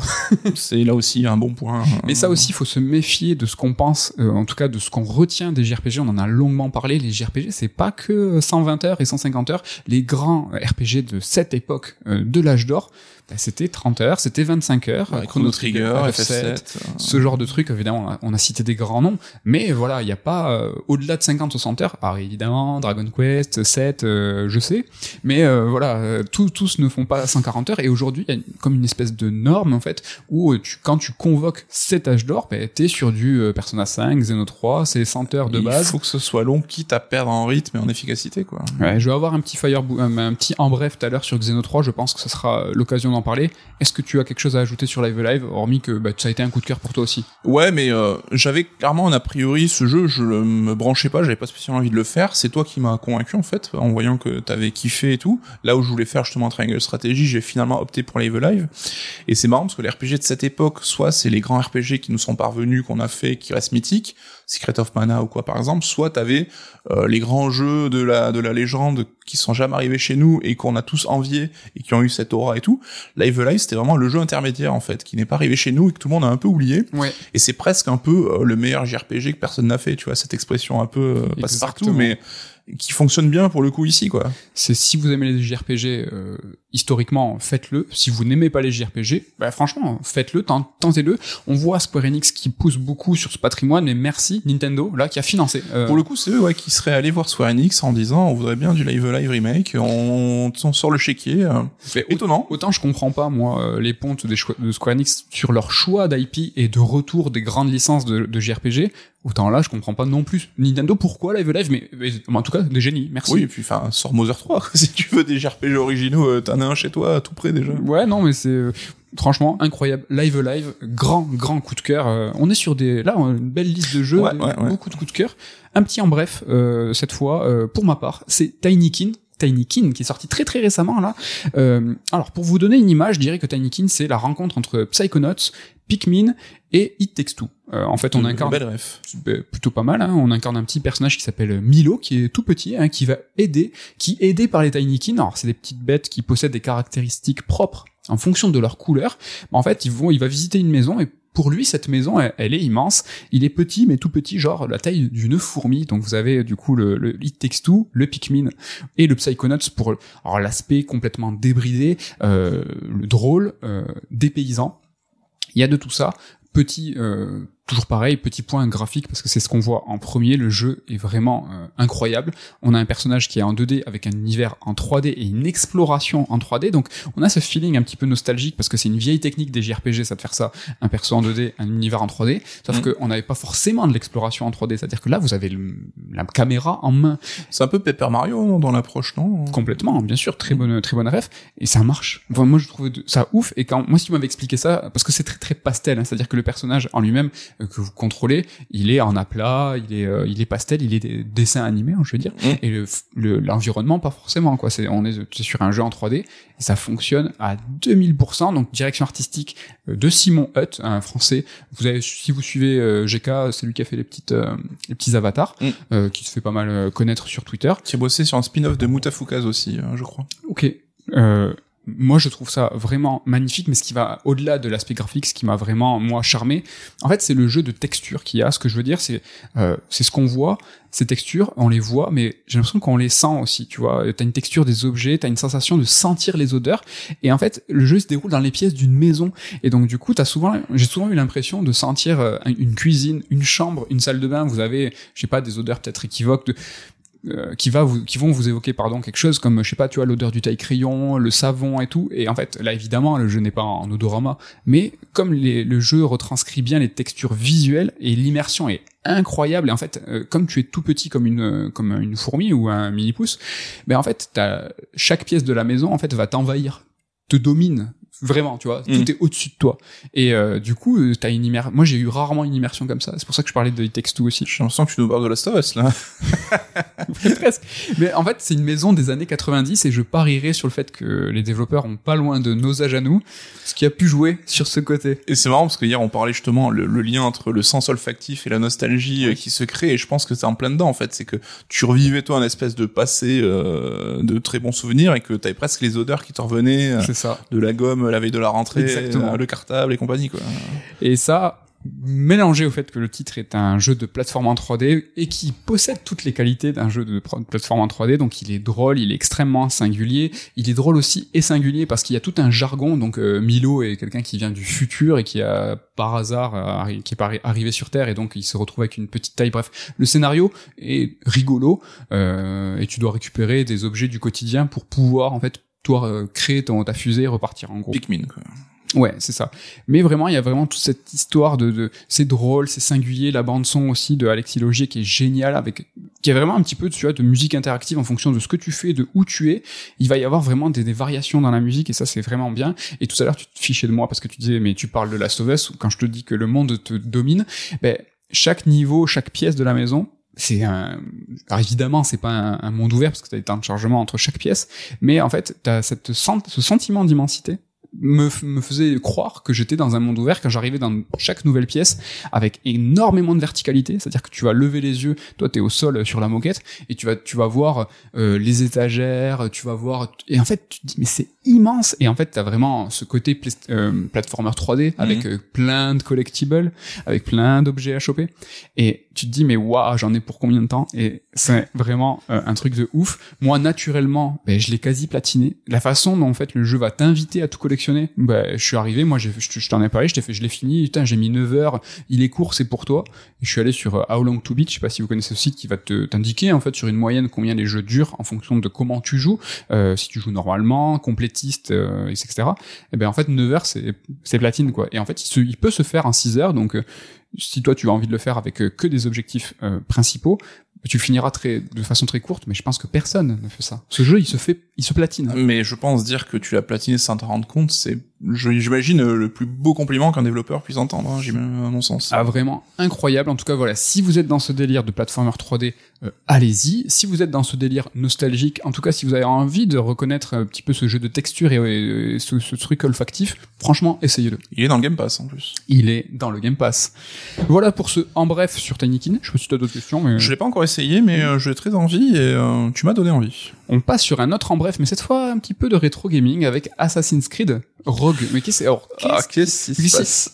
qu'il fout là Alors on va pas s'apesantir 10 ans, je vous rassure, mais j'avais une envie d'Assassin's Creed. Hein, c'est comme ça se contrôle pas, c'est comme pas. ça, c'est comme les femmes enceintes avec euh, les fraises. donc euh, bah, c'est vrai que ça fait quand même euh, bientôt deux ans que Valhalla est sorti, donc on été habitué à avoir un assassin tous les ans. Moi c'est une série que j'aime beaucoup, je vous l'ai déjà dit.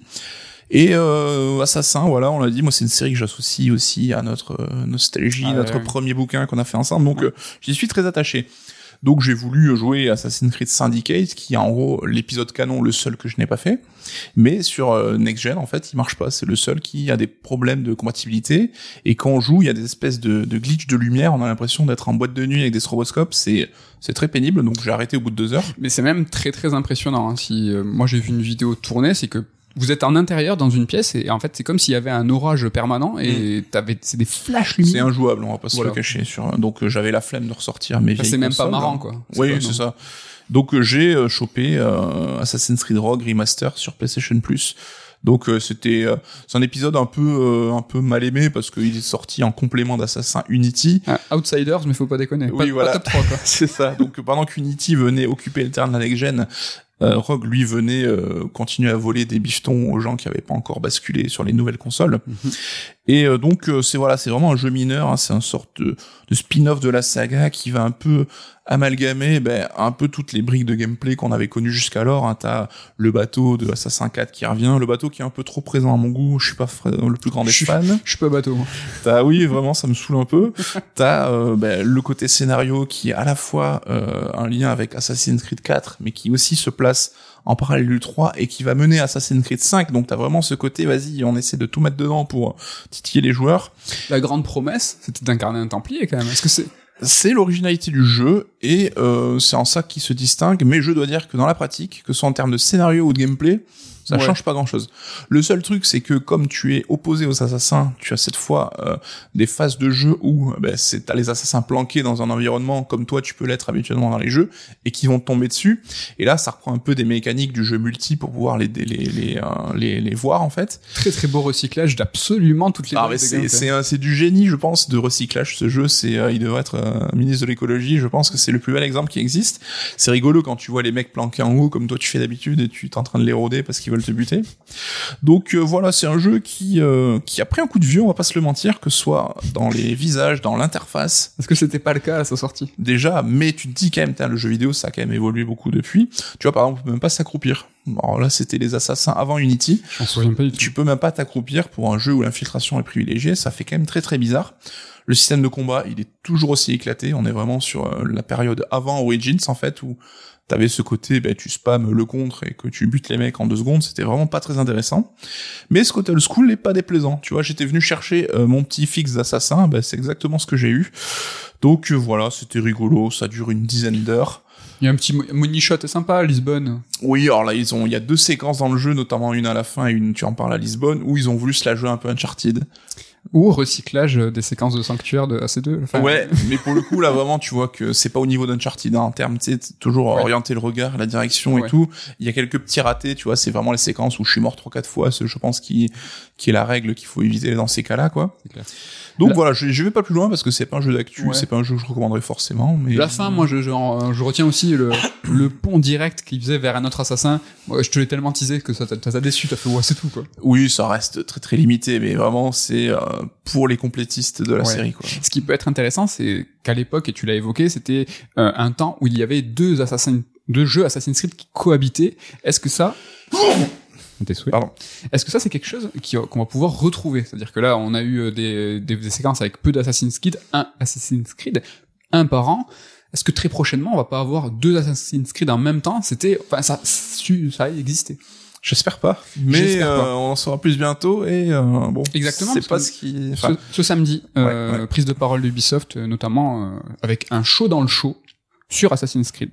Voilà, pour AC Rogue, euh, je sais pas, tu conseilles, euh, si vous, vous êtes complétiste, tu l'as dit, euh, ouais, mais je le conseille même pas en fait. Mais si vous êtes comme moi, euh, si vous avez besoin d'un fixe euh, de AC, euh, regardez samedi euh, la conférence, le l'Ubi Forward, et si jamais peut-être à faites Assassin's Creed Rogue. Un petit en bref aussi rapide, et là, total disclaimer, c'est que je vais parler d'un jeu que je n'ai pas terminé.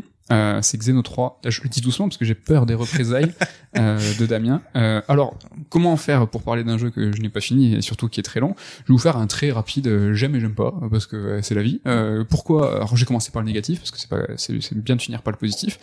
Alors, Xeno 3, euh, le style global de MMO offline. Et tout ce que ça va sous-tendre euh, de HUD, tout ça, euh, ben, je suis pas extrêmement fan. Beaucoup de loot dans Xeno 3, beaucoup de loot dans l'exploration euh, qui vont me sortir un petit peu de l'environnement. Des choses qui existaient dans les précédents, mais t'es en train de te balader, t'as un truc fluo, euh, fuchsia, Fortnite qui apparaît, et t'en as partout. Ça sert pas à grand chose.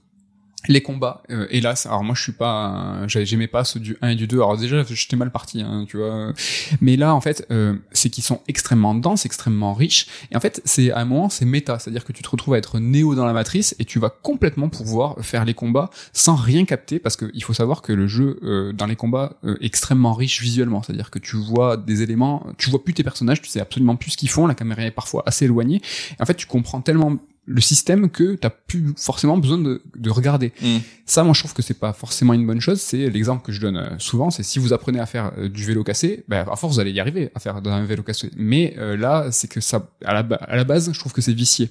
C'est pas bon le fait qu'il y ait trop de, que ça soit trop sur- surchargé.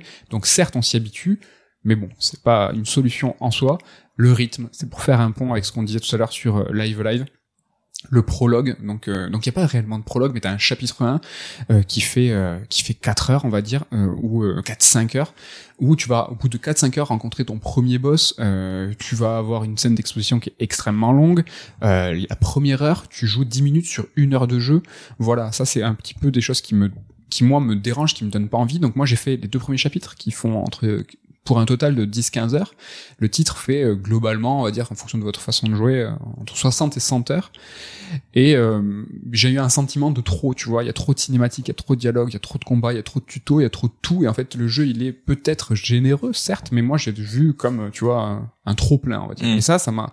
Euh, tout le monde me dit, Damien le premier, que le jeu est exceptionnel, mais que les deux premiers chapitres sont euh, problématiques, ou en tout cas un petit peu trop denses, et qu'après les tutos euh, diminuent, que le, le scénario euh, prend son rythme et tout. Et vous avez tous ce pote qui vous dit, euh, mais non, mais tu verras saison 2, épisode 5, ça sent trop bien.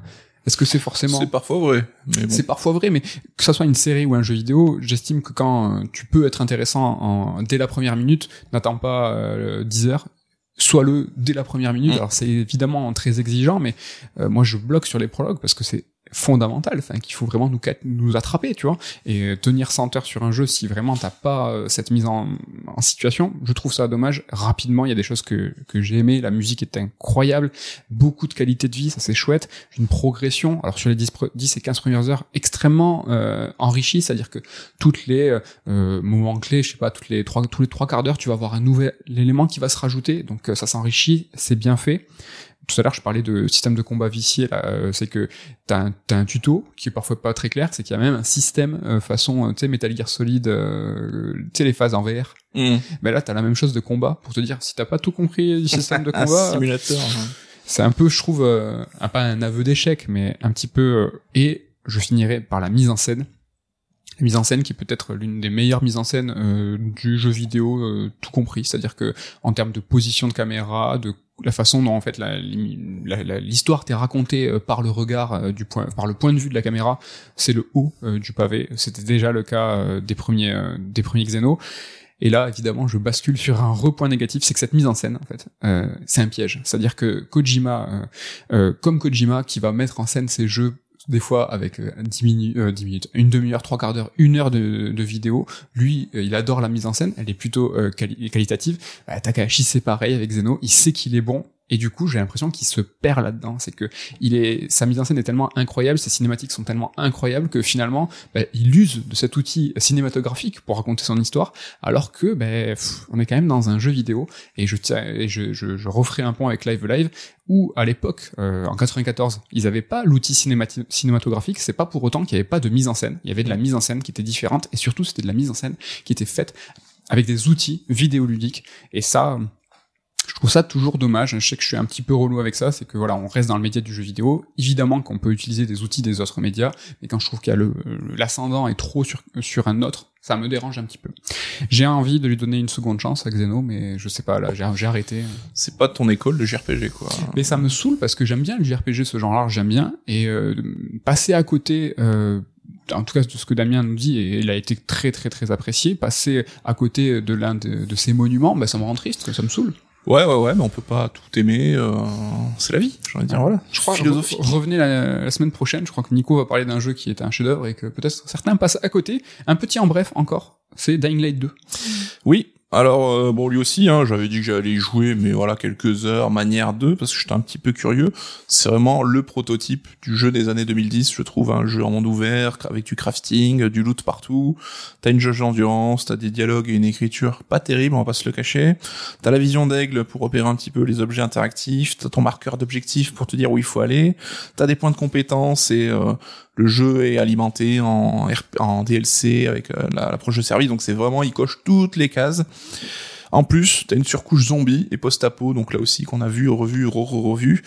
Mais pour autant, ça n'en fait pas un mauvais jeu.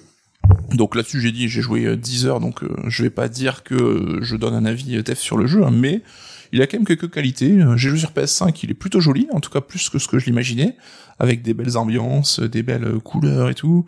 Il y a une narration environnementale que je trouve réussie aussi, là aussi, pour euh, montrer un monde bah, qui a l'air d'exister, qui a vraiment ses codes et qui a évolué d'une certaine façon. Et t'as aussi bah, le feeling du parcours hein, qu'ils ont peu vraiment mis au cœur du gameplay, où je trouve la sensation de déplacement et tout est plutôt satisfaisante. Un autre gros point, là, je te laisse en parler, c'est l'ambiance musicale, un hein, jeu que toi où t'as craqué dessus. Ouais, euh. c'est vrai que bah, Olivier de Rivière toujours et euh, ça, ça marotte de musique interactive et c'est vrai que les séquences d'émotions, de poursuites et euh, bien d'autres, en fait, vont vraiment t'accompagner musicalement et bah, contribuent à rendre ces, ces séquences mémorables. C'est vrai donc j'ai joué quelques heures sans déplaisir. J'ai pas spécialement l'envie d'y revenir. C'est un jeu où je trouve. C'est pas cool pour le jeu. Euh, bah non, mais c'est un où tu vois, j'ai passé un bon moment, mais je trouve que c'est le jeu où il y a pas grand chose à en dire en fait. C'est un jeu efficace qui fait le job. Tu peux tomber dedans parce que t'as des mécaniques justement d'addiction entre guillemets, enfin qui peuvent te. As, si tu tu te tu mets le doigt dedans, bah, tu vas être le bras pris dans l'engrenage. Si t'es complétiste, c'est compliqué. Mais c'est vrai que si c'est un jeu où t'arrêtes de jouer, moi j'ai pas eu cette envie de dire il faut que j'y retourne. Qu'est-ce qui se passe dans ce monde Je veux savoir. Donc euh, voilà, en tout cas, il y a juste un truc qui m'a fait marrer, c'est que l'animation quand tu fouilles l'environnement, le perso il fait comme ça. On dirait qu'il se réchauffe au coin du feu à chaque fois. Donc, tu sais, il allait, il voit une valise, il fait ah comme ça. c'est un peu rigolo, je trouve. Mais euh, il est pas si brinque-ballant que ce que j'imaginais. Hein, mais euh, il est, il est solide, un poil anachronique. Et en tout cas, euh, nous, on l'avait évoqué dans un précédent raid alerte sur, euh, comme Xeno 3, ces jeux de, ces jeux de trop plein.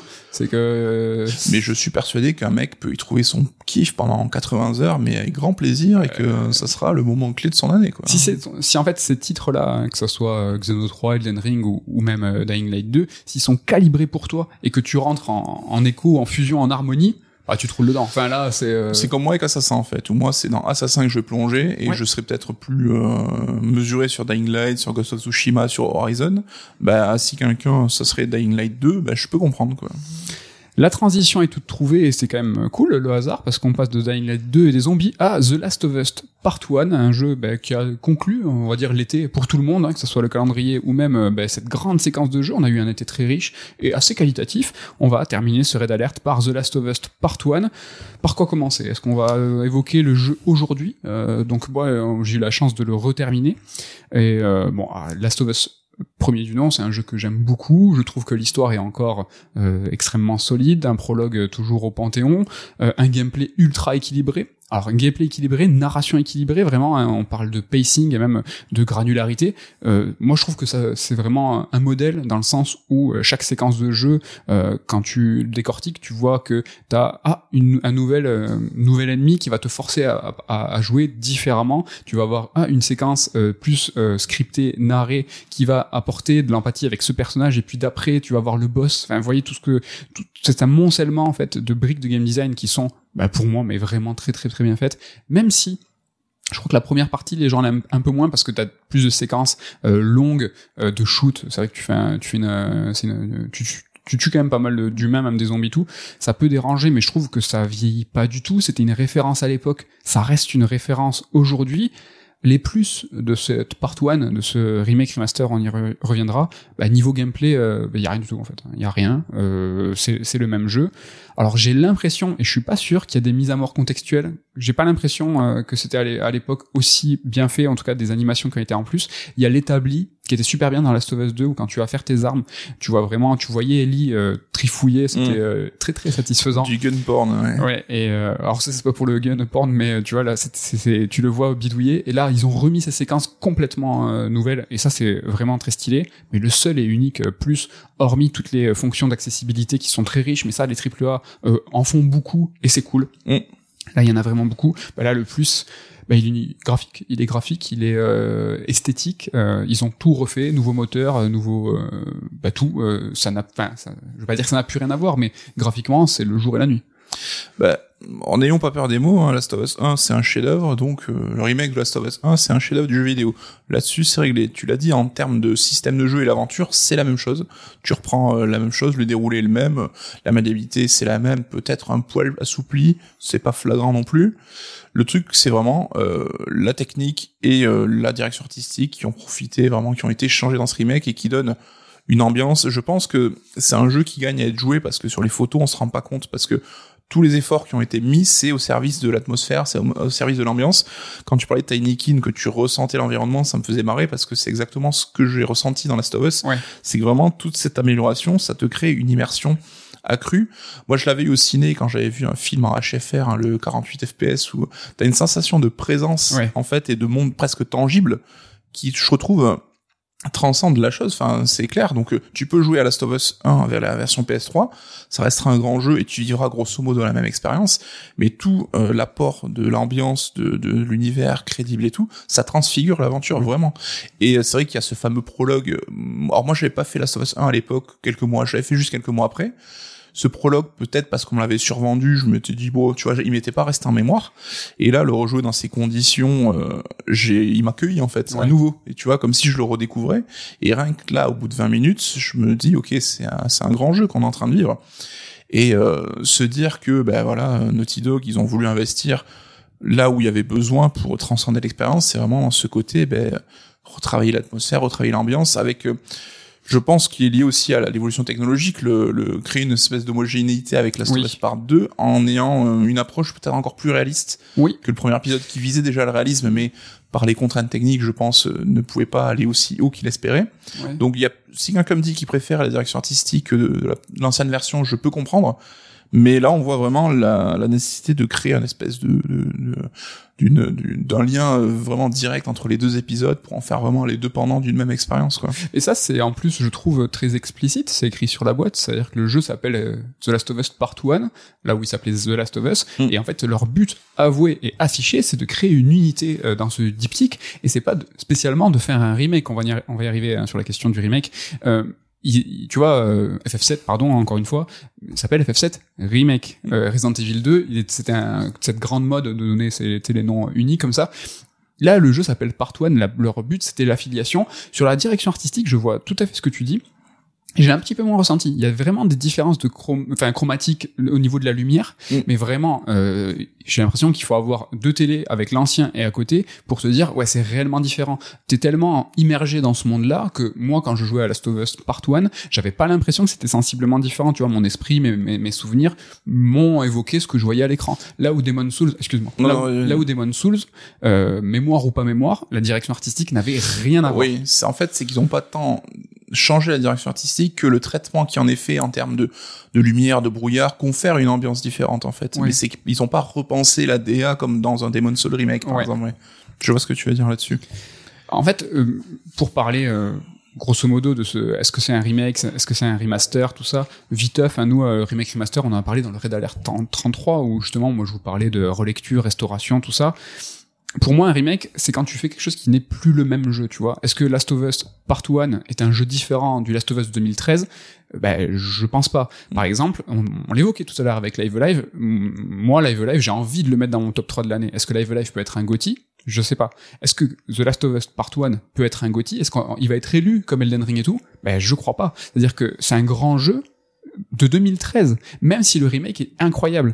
Resident Evil 2, euh, FF7 Remake sont des jeux qu'on a jugés à l'aune de leur année de sortie. C'était des nouveaux jeux. On a, ouais, tu vois, Resident Evil 2, tranquille, hein. il, il, a été nommé, euh, plein de gens l'ont mis. Ouais, mais je trouve que Last of Us Part 1, justement, en 2022, ne dépareille pas, tu vois. Pour, il aurait pu être jugé à l'aune de, de, des jeux d'aujourd'hui, ça aurait pas, ça aurait pas dérangé. Oui, mais c'est parce qu'il était peut-être déjà un petit peu en avance ou exceptionnel en 2013, mais ça reste fondamentalement, fondamentalement, fondamentalement le même jeu. Oui, c'est vrai que c'est pas comme toi tu parlais de relecture, on n'est pas sur une relecture, c'est pas du RE2 remake, c'est pas, ça reste la même expérience, c'est juste que la partie artistique et technique, je trouve, transcende l'immersion. Et quand on sait qu'à quel point les jeux Naughty Dog et Last of Us en particulier, ben, le côté cinématographique, immersif et euh, au niveau de l'écriture et euh, de l'émotion, ils jouent sur ces cordes-là.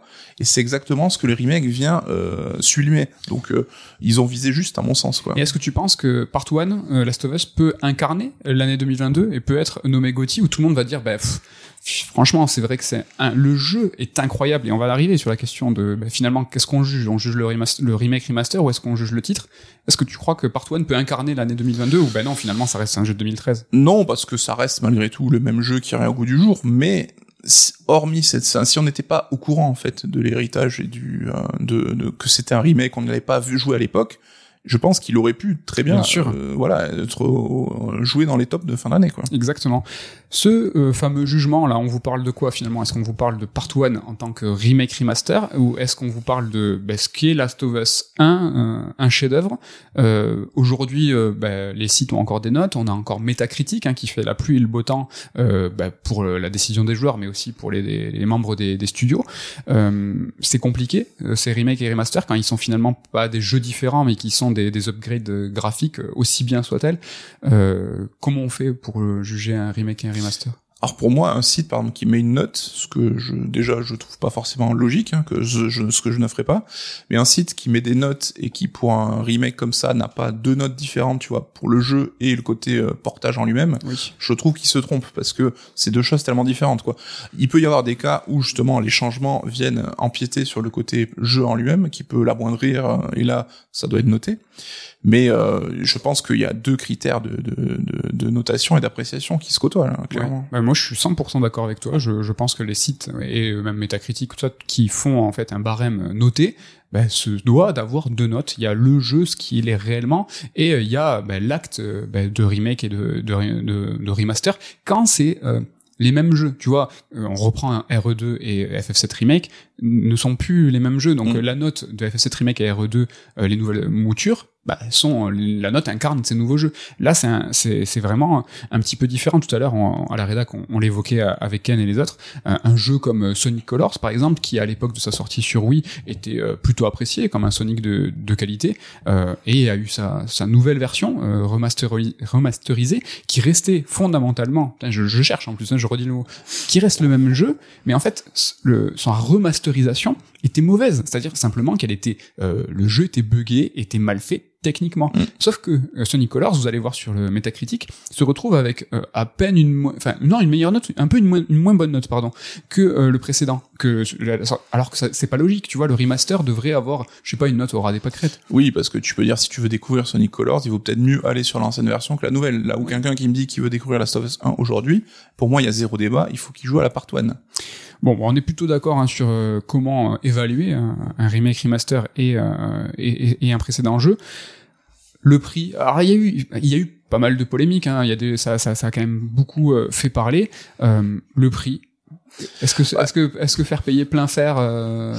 Comme d'hab, tu l'as dit, des polémiques où les deux camps font semblant de ne pas comprendre les arguments et s'auto-caricaturent. Alors, je vois les gens qui disent non, mais évidemment, euh, on vous file le jeu. Comment tu peux dire que faut l'acheter 80 euros, c'est rien Je comprends ce débat, mais pour moi, la question du pognon, en fait, et c'est pas tant qu'il n'y a pas de débat, c'est que ce débat existe, mais il est propre à chacun. Et c'est-à-dire que, bah, en fonction de combien t'as de thunes, combien t'as envie d'investir, combien, enfin, c'est des débats qui sont vraiment euh, différents pour chacun. Ça veut pas dire qu'il n'y a pas de débat, ça veut dire que chacun doit répondre à la question lui-même, en fait, quoi. Ok, c'est vrai. Alors, Sony aurait pu peut-être calmer le feu aux poudres s'ils avaient fait un tout petit geste, c'est-à-dire que là ils l'ont fait plein fer, mais tu vois, juste en disant euh, on a refait le, jeu entièrement, ce n'est plus le même moteur, il a fallu tout refaire. Néanmoins, euh, tout, euh, la pré-production, ça reste la même, les voix n'ont pas été enregistrées, etc., etc. Oui à place de faire 80, s'ils avaient fait, je sais pas, ne serait-ce que 70, peut-être tu as un geste même symbolique, peut-être que ça aurait calmé vachement. Oui, et puis il y a aussi ce côté 80 euros pour un jeu, ça reste assez récent et ça reste dur à avaler aussi pour tout le monde. Et Sony, enfin, entendons-nous bien, hein, on aurait tous préféré que le jeu soit, soit, soit à 60 euros. C'est clair. Mais est-ce que euh, on aura ces mêmes débats là pour la sortie du remake de Dead Space en janvier? Je crois pas. Je pense qu'il y a aussi un côté polarisant que Last of Us c'est l'étendard de Sony. Tu penses? Et oui, vraiment. Last of Us, c'est des jeux qui polarisent à chaque fois. Hein. la sortie du 2 aussi, il y a eu des polémiques qui étaient un petit peu bizarres. Mais là où moi, où ça m'énerve vraiment, c'est que je comprends pas. C'est que t'as le choix. Ouais. C'est pas comme on a connu genre des jeux qui sortent en remake et l'éditeur en douce va supprimer des stores les anciennes versions. Ça, c'est un move dégueulasse. Mais aujourd'hui, tu peux euh, jouer à Last of Us sur PS3, tu peux jouer à la version PS4 qui est trouvable pour pas cher, tu peux jouer à la version PS4 dans le PlayStation Plus qui est fourni avec. Donc, du moment qu'on te laisse le choix, je comprends même pas qu'on ait eu des polémiques, en fait. Et là aussi, je vais dire quelque chose qui paraît une évidence, mais les mecs qui râlent en mode 80 euros, c'est un scandale. Enfin, jouer au jeu déjà, ce qui est pas forcément le cas de tout le monde, parce que l'appréciation qu'on a du jeu quand on y a joué, c'est débile, hein, ce que je dis, c'est d'une évidence absolue. Bah, c'est pas la même chose que juste mater des screens et aller gueuler sur Twitter, quoi. Ouais, c'est clair. Euh, pour peut-être conclure hein, sur le prix, je vais te poser une question, ou en tout cas ouvrir le débat là-dessus. Euh, de l'aveu des devs, euh, il n'y a pas eu de crunch en fait euh, sur Last of Us Part 1 hein, sur le remake. Donc ce qui sous-entend, et de façon évidente, pas de crunch, un temps de développement plus long. C'est évidemment des meilleures conditions de développement, c'est cool et faut tendre à ça, mais de façon effective pour son éditeur, que ça soit et pour son studio, c'est un temps de développement plus long, donc plus de salaire, donc un jeu qui est plus cher. Est-ce que maintenant que les conditions de travail des développeurs qui sont euh, plus euh, mis à nu, et c'est une très bonne chose, je le précise, est-ce que euh, nous, en tant que joueurs, on accepterait qu'un jeu sans crunch soit un jeu plus cher? Je pense que si on l'accepte pas, on peut pas venir râler et parler, hurler au crunch comme un scandale si on n'importe pas aussi une responsabilité qui est là derrière. Quoi. Ouais, ouais, ça c'est vraiment une question peut-être je sais pas, peut-être un peu plus philosophique, on peut, et moi je comprendrais à 2000% qu'un, que quelqu'un me dise, mais moi je suis consommateur, je m'en fous complet, moi je veux le meilleur produit euh, au meilleur prix, mmh. ça s'entend, tout s'entend, c'est un petit peu, on va dire, euh, des prises de position hein, qu'on a sur euh, l'industrie et le regard qu'on porte là-dessus. En tout cas, on peut être finir sur le fait que Last of Us est un chef-d'œuvre. Euh, jouez-y.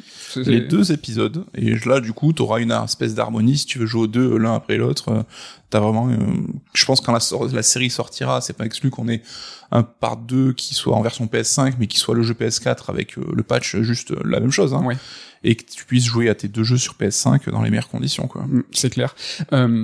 juste pour dire que, enfin Maintenant qu'on a cette unité, le jeu est vraiment exceptionnel. Il faut, euh, je pense, tout le temps euh, favoriser l'expérience de jeu euh, avant de essayer de voir politiquement si c'est moins bien ou moins bien. Enfin, nous, on va, on va mettre en avant cette expérience de jeu et ça, c'est le plus important. Et tout à l'heure, tu disais, c'est un bon compliment de dire que Tiny King, je l'ai platiné sans faire exprès. Last of Us 1, j'étais parti pour pas le finir, c'est-à-dire que je l'ai fait vraiment plusieurs fois. là, je crois que c'est la quatrième fois que je le fais.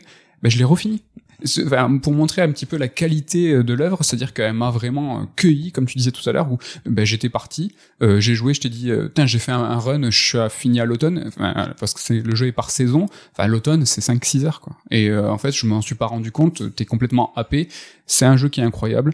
Voilà, favorisons l'expérience de jeu, c'est le plus important. Et nous, voilà, nous avons terminé ce premier raid alerte sur les jeux de l'été, je sais pas. C'est un peu plus long que d'habitude, mais bon. Oui, il y avait, euh, fallait faire le point, quoi. Fallait faire, fallait faire le point, c'est la reprise. On est un petit peu hésitant. On a mis des patates dans les micros. Désolé à vous et désolé à Ken hein, qui va s'occuper. Ah, moi, j'ai rien fait, moi. Si, regardez, regardez, euh, regardez la vidéo. Merci encore à tous. hein. merci pour votre fidélité. Euh, N'hésitez pas à vous abonner pour pas, comme on dit, ne pas euh, manquer le prochain épisode. En tout cas, mettez une petite note. Sachez qu'on est sur Spotify, sur Deezer, sur Apple Podcast. On est sur YouTube en vidéo. Salut. Et même, je crois qu'on est même en vidéo sur Spotify. À voir. si on- Oui, c'est nouveau. C'est nouveau. On fait la bise à l'équipe, à Damien, à Ken, à Ludo. Et ben, je crois qu'on... Non, on vous dit pas la semaine prochaine. On vous dem- on- J'ai envie de te poser la question, qu'est-ce qu'il y a la semaine prochaine dans Red Alert C'est un petit peu la tradition, tu vois, je suis hésitant là. Et on vous fait rester jusqu'à la fin pour Ouais. savoir... euh, Euh, Moi, je vais vous parler d'Immortality. Donc, on avait fait un petit point sur Sam Barlow, le créateur, et ses jeux avant de partir en vacances, exprès pour se mettre dans le bain pour son nouveau projet.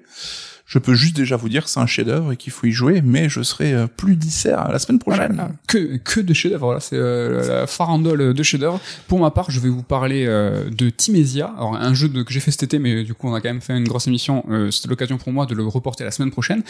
Un Souls-like, et ça sera l'occasion pour moi de parler de Timesia et de Steel Rising, qui sort cette semaine euh, là. Ah, Donc, le mec a tout changé, là. C'est pas ce que tu m'avais ah, dit. moi. je sais Ah pas. là là. Ah, en fait, je voulais parler de, de Inscription, et j'ai pas si tant accroché que ça, donc euh, je sais pas. Je- Mais le sujet que t'avais prévu, tu te le gardes quand même pour la suite. Mais c'est pas ça.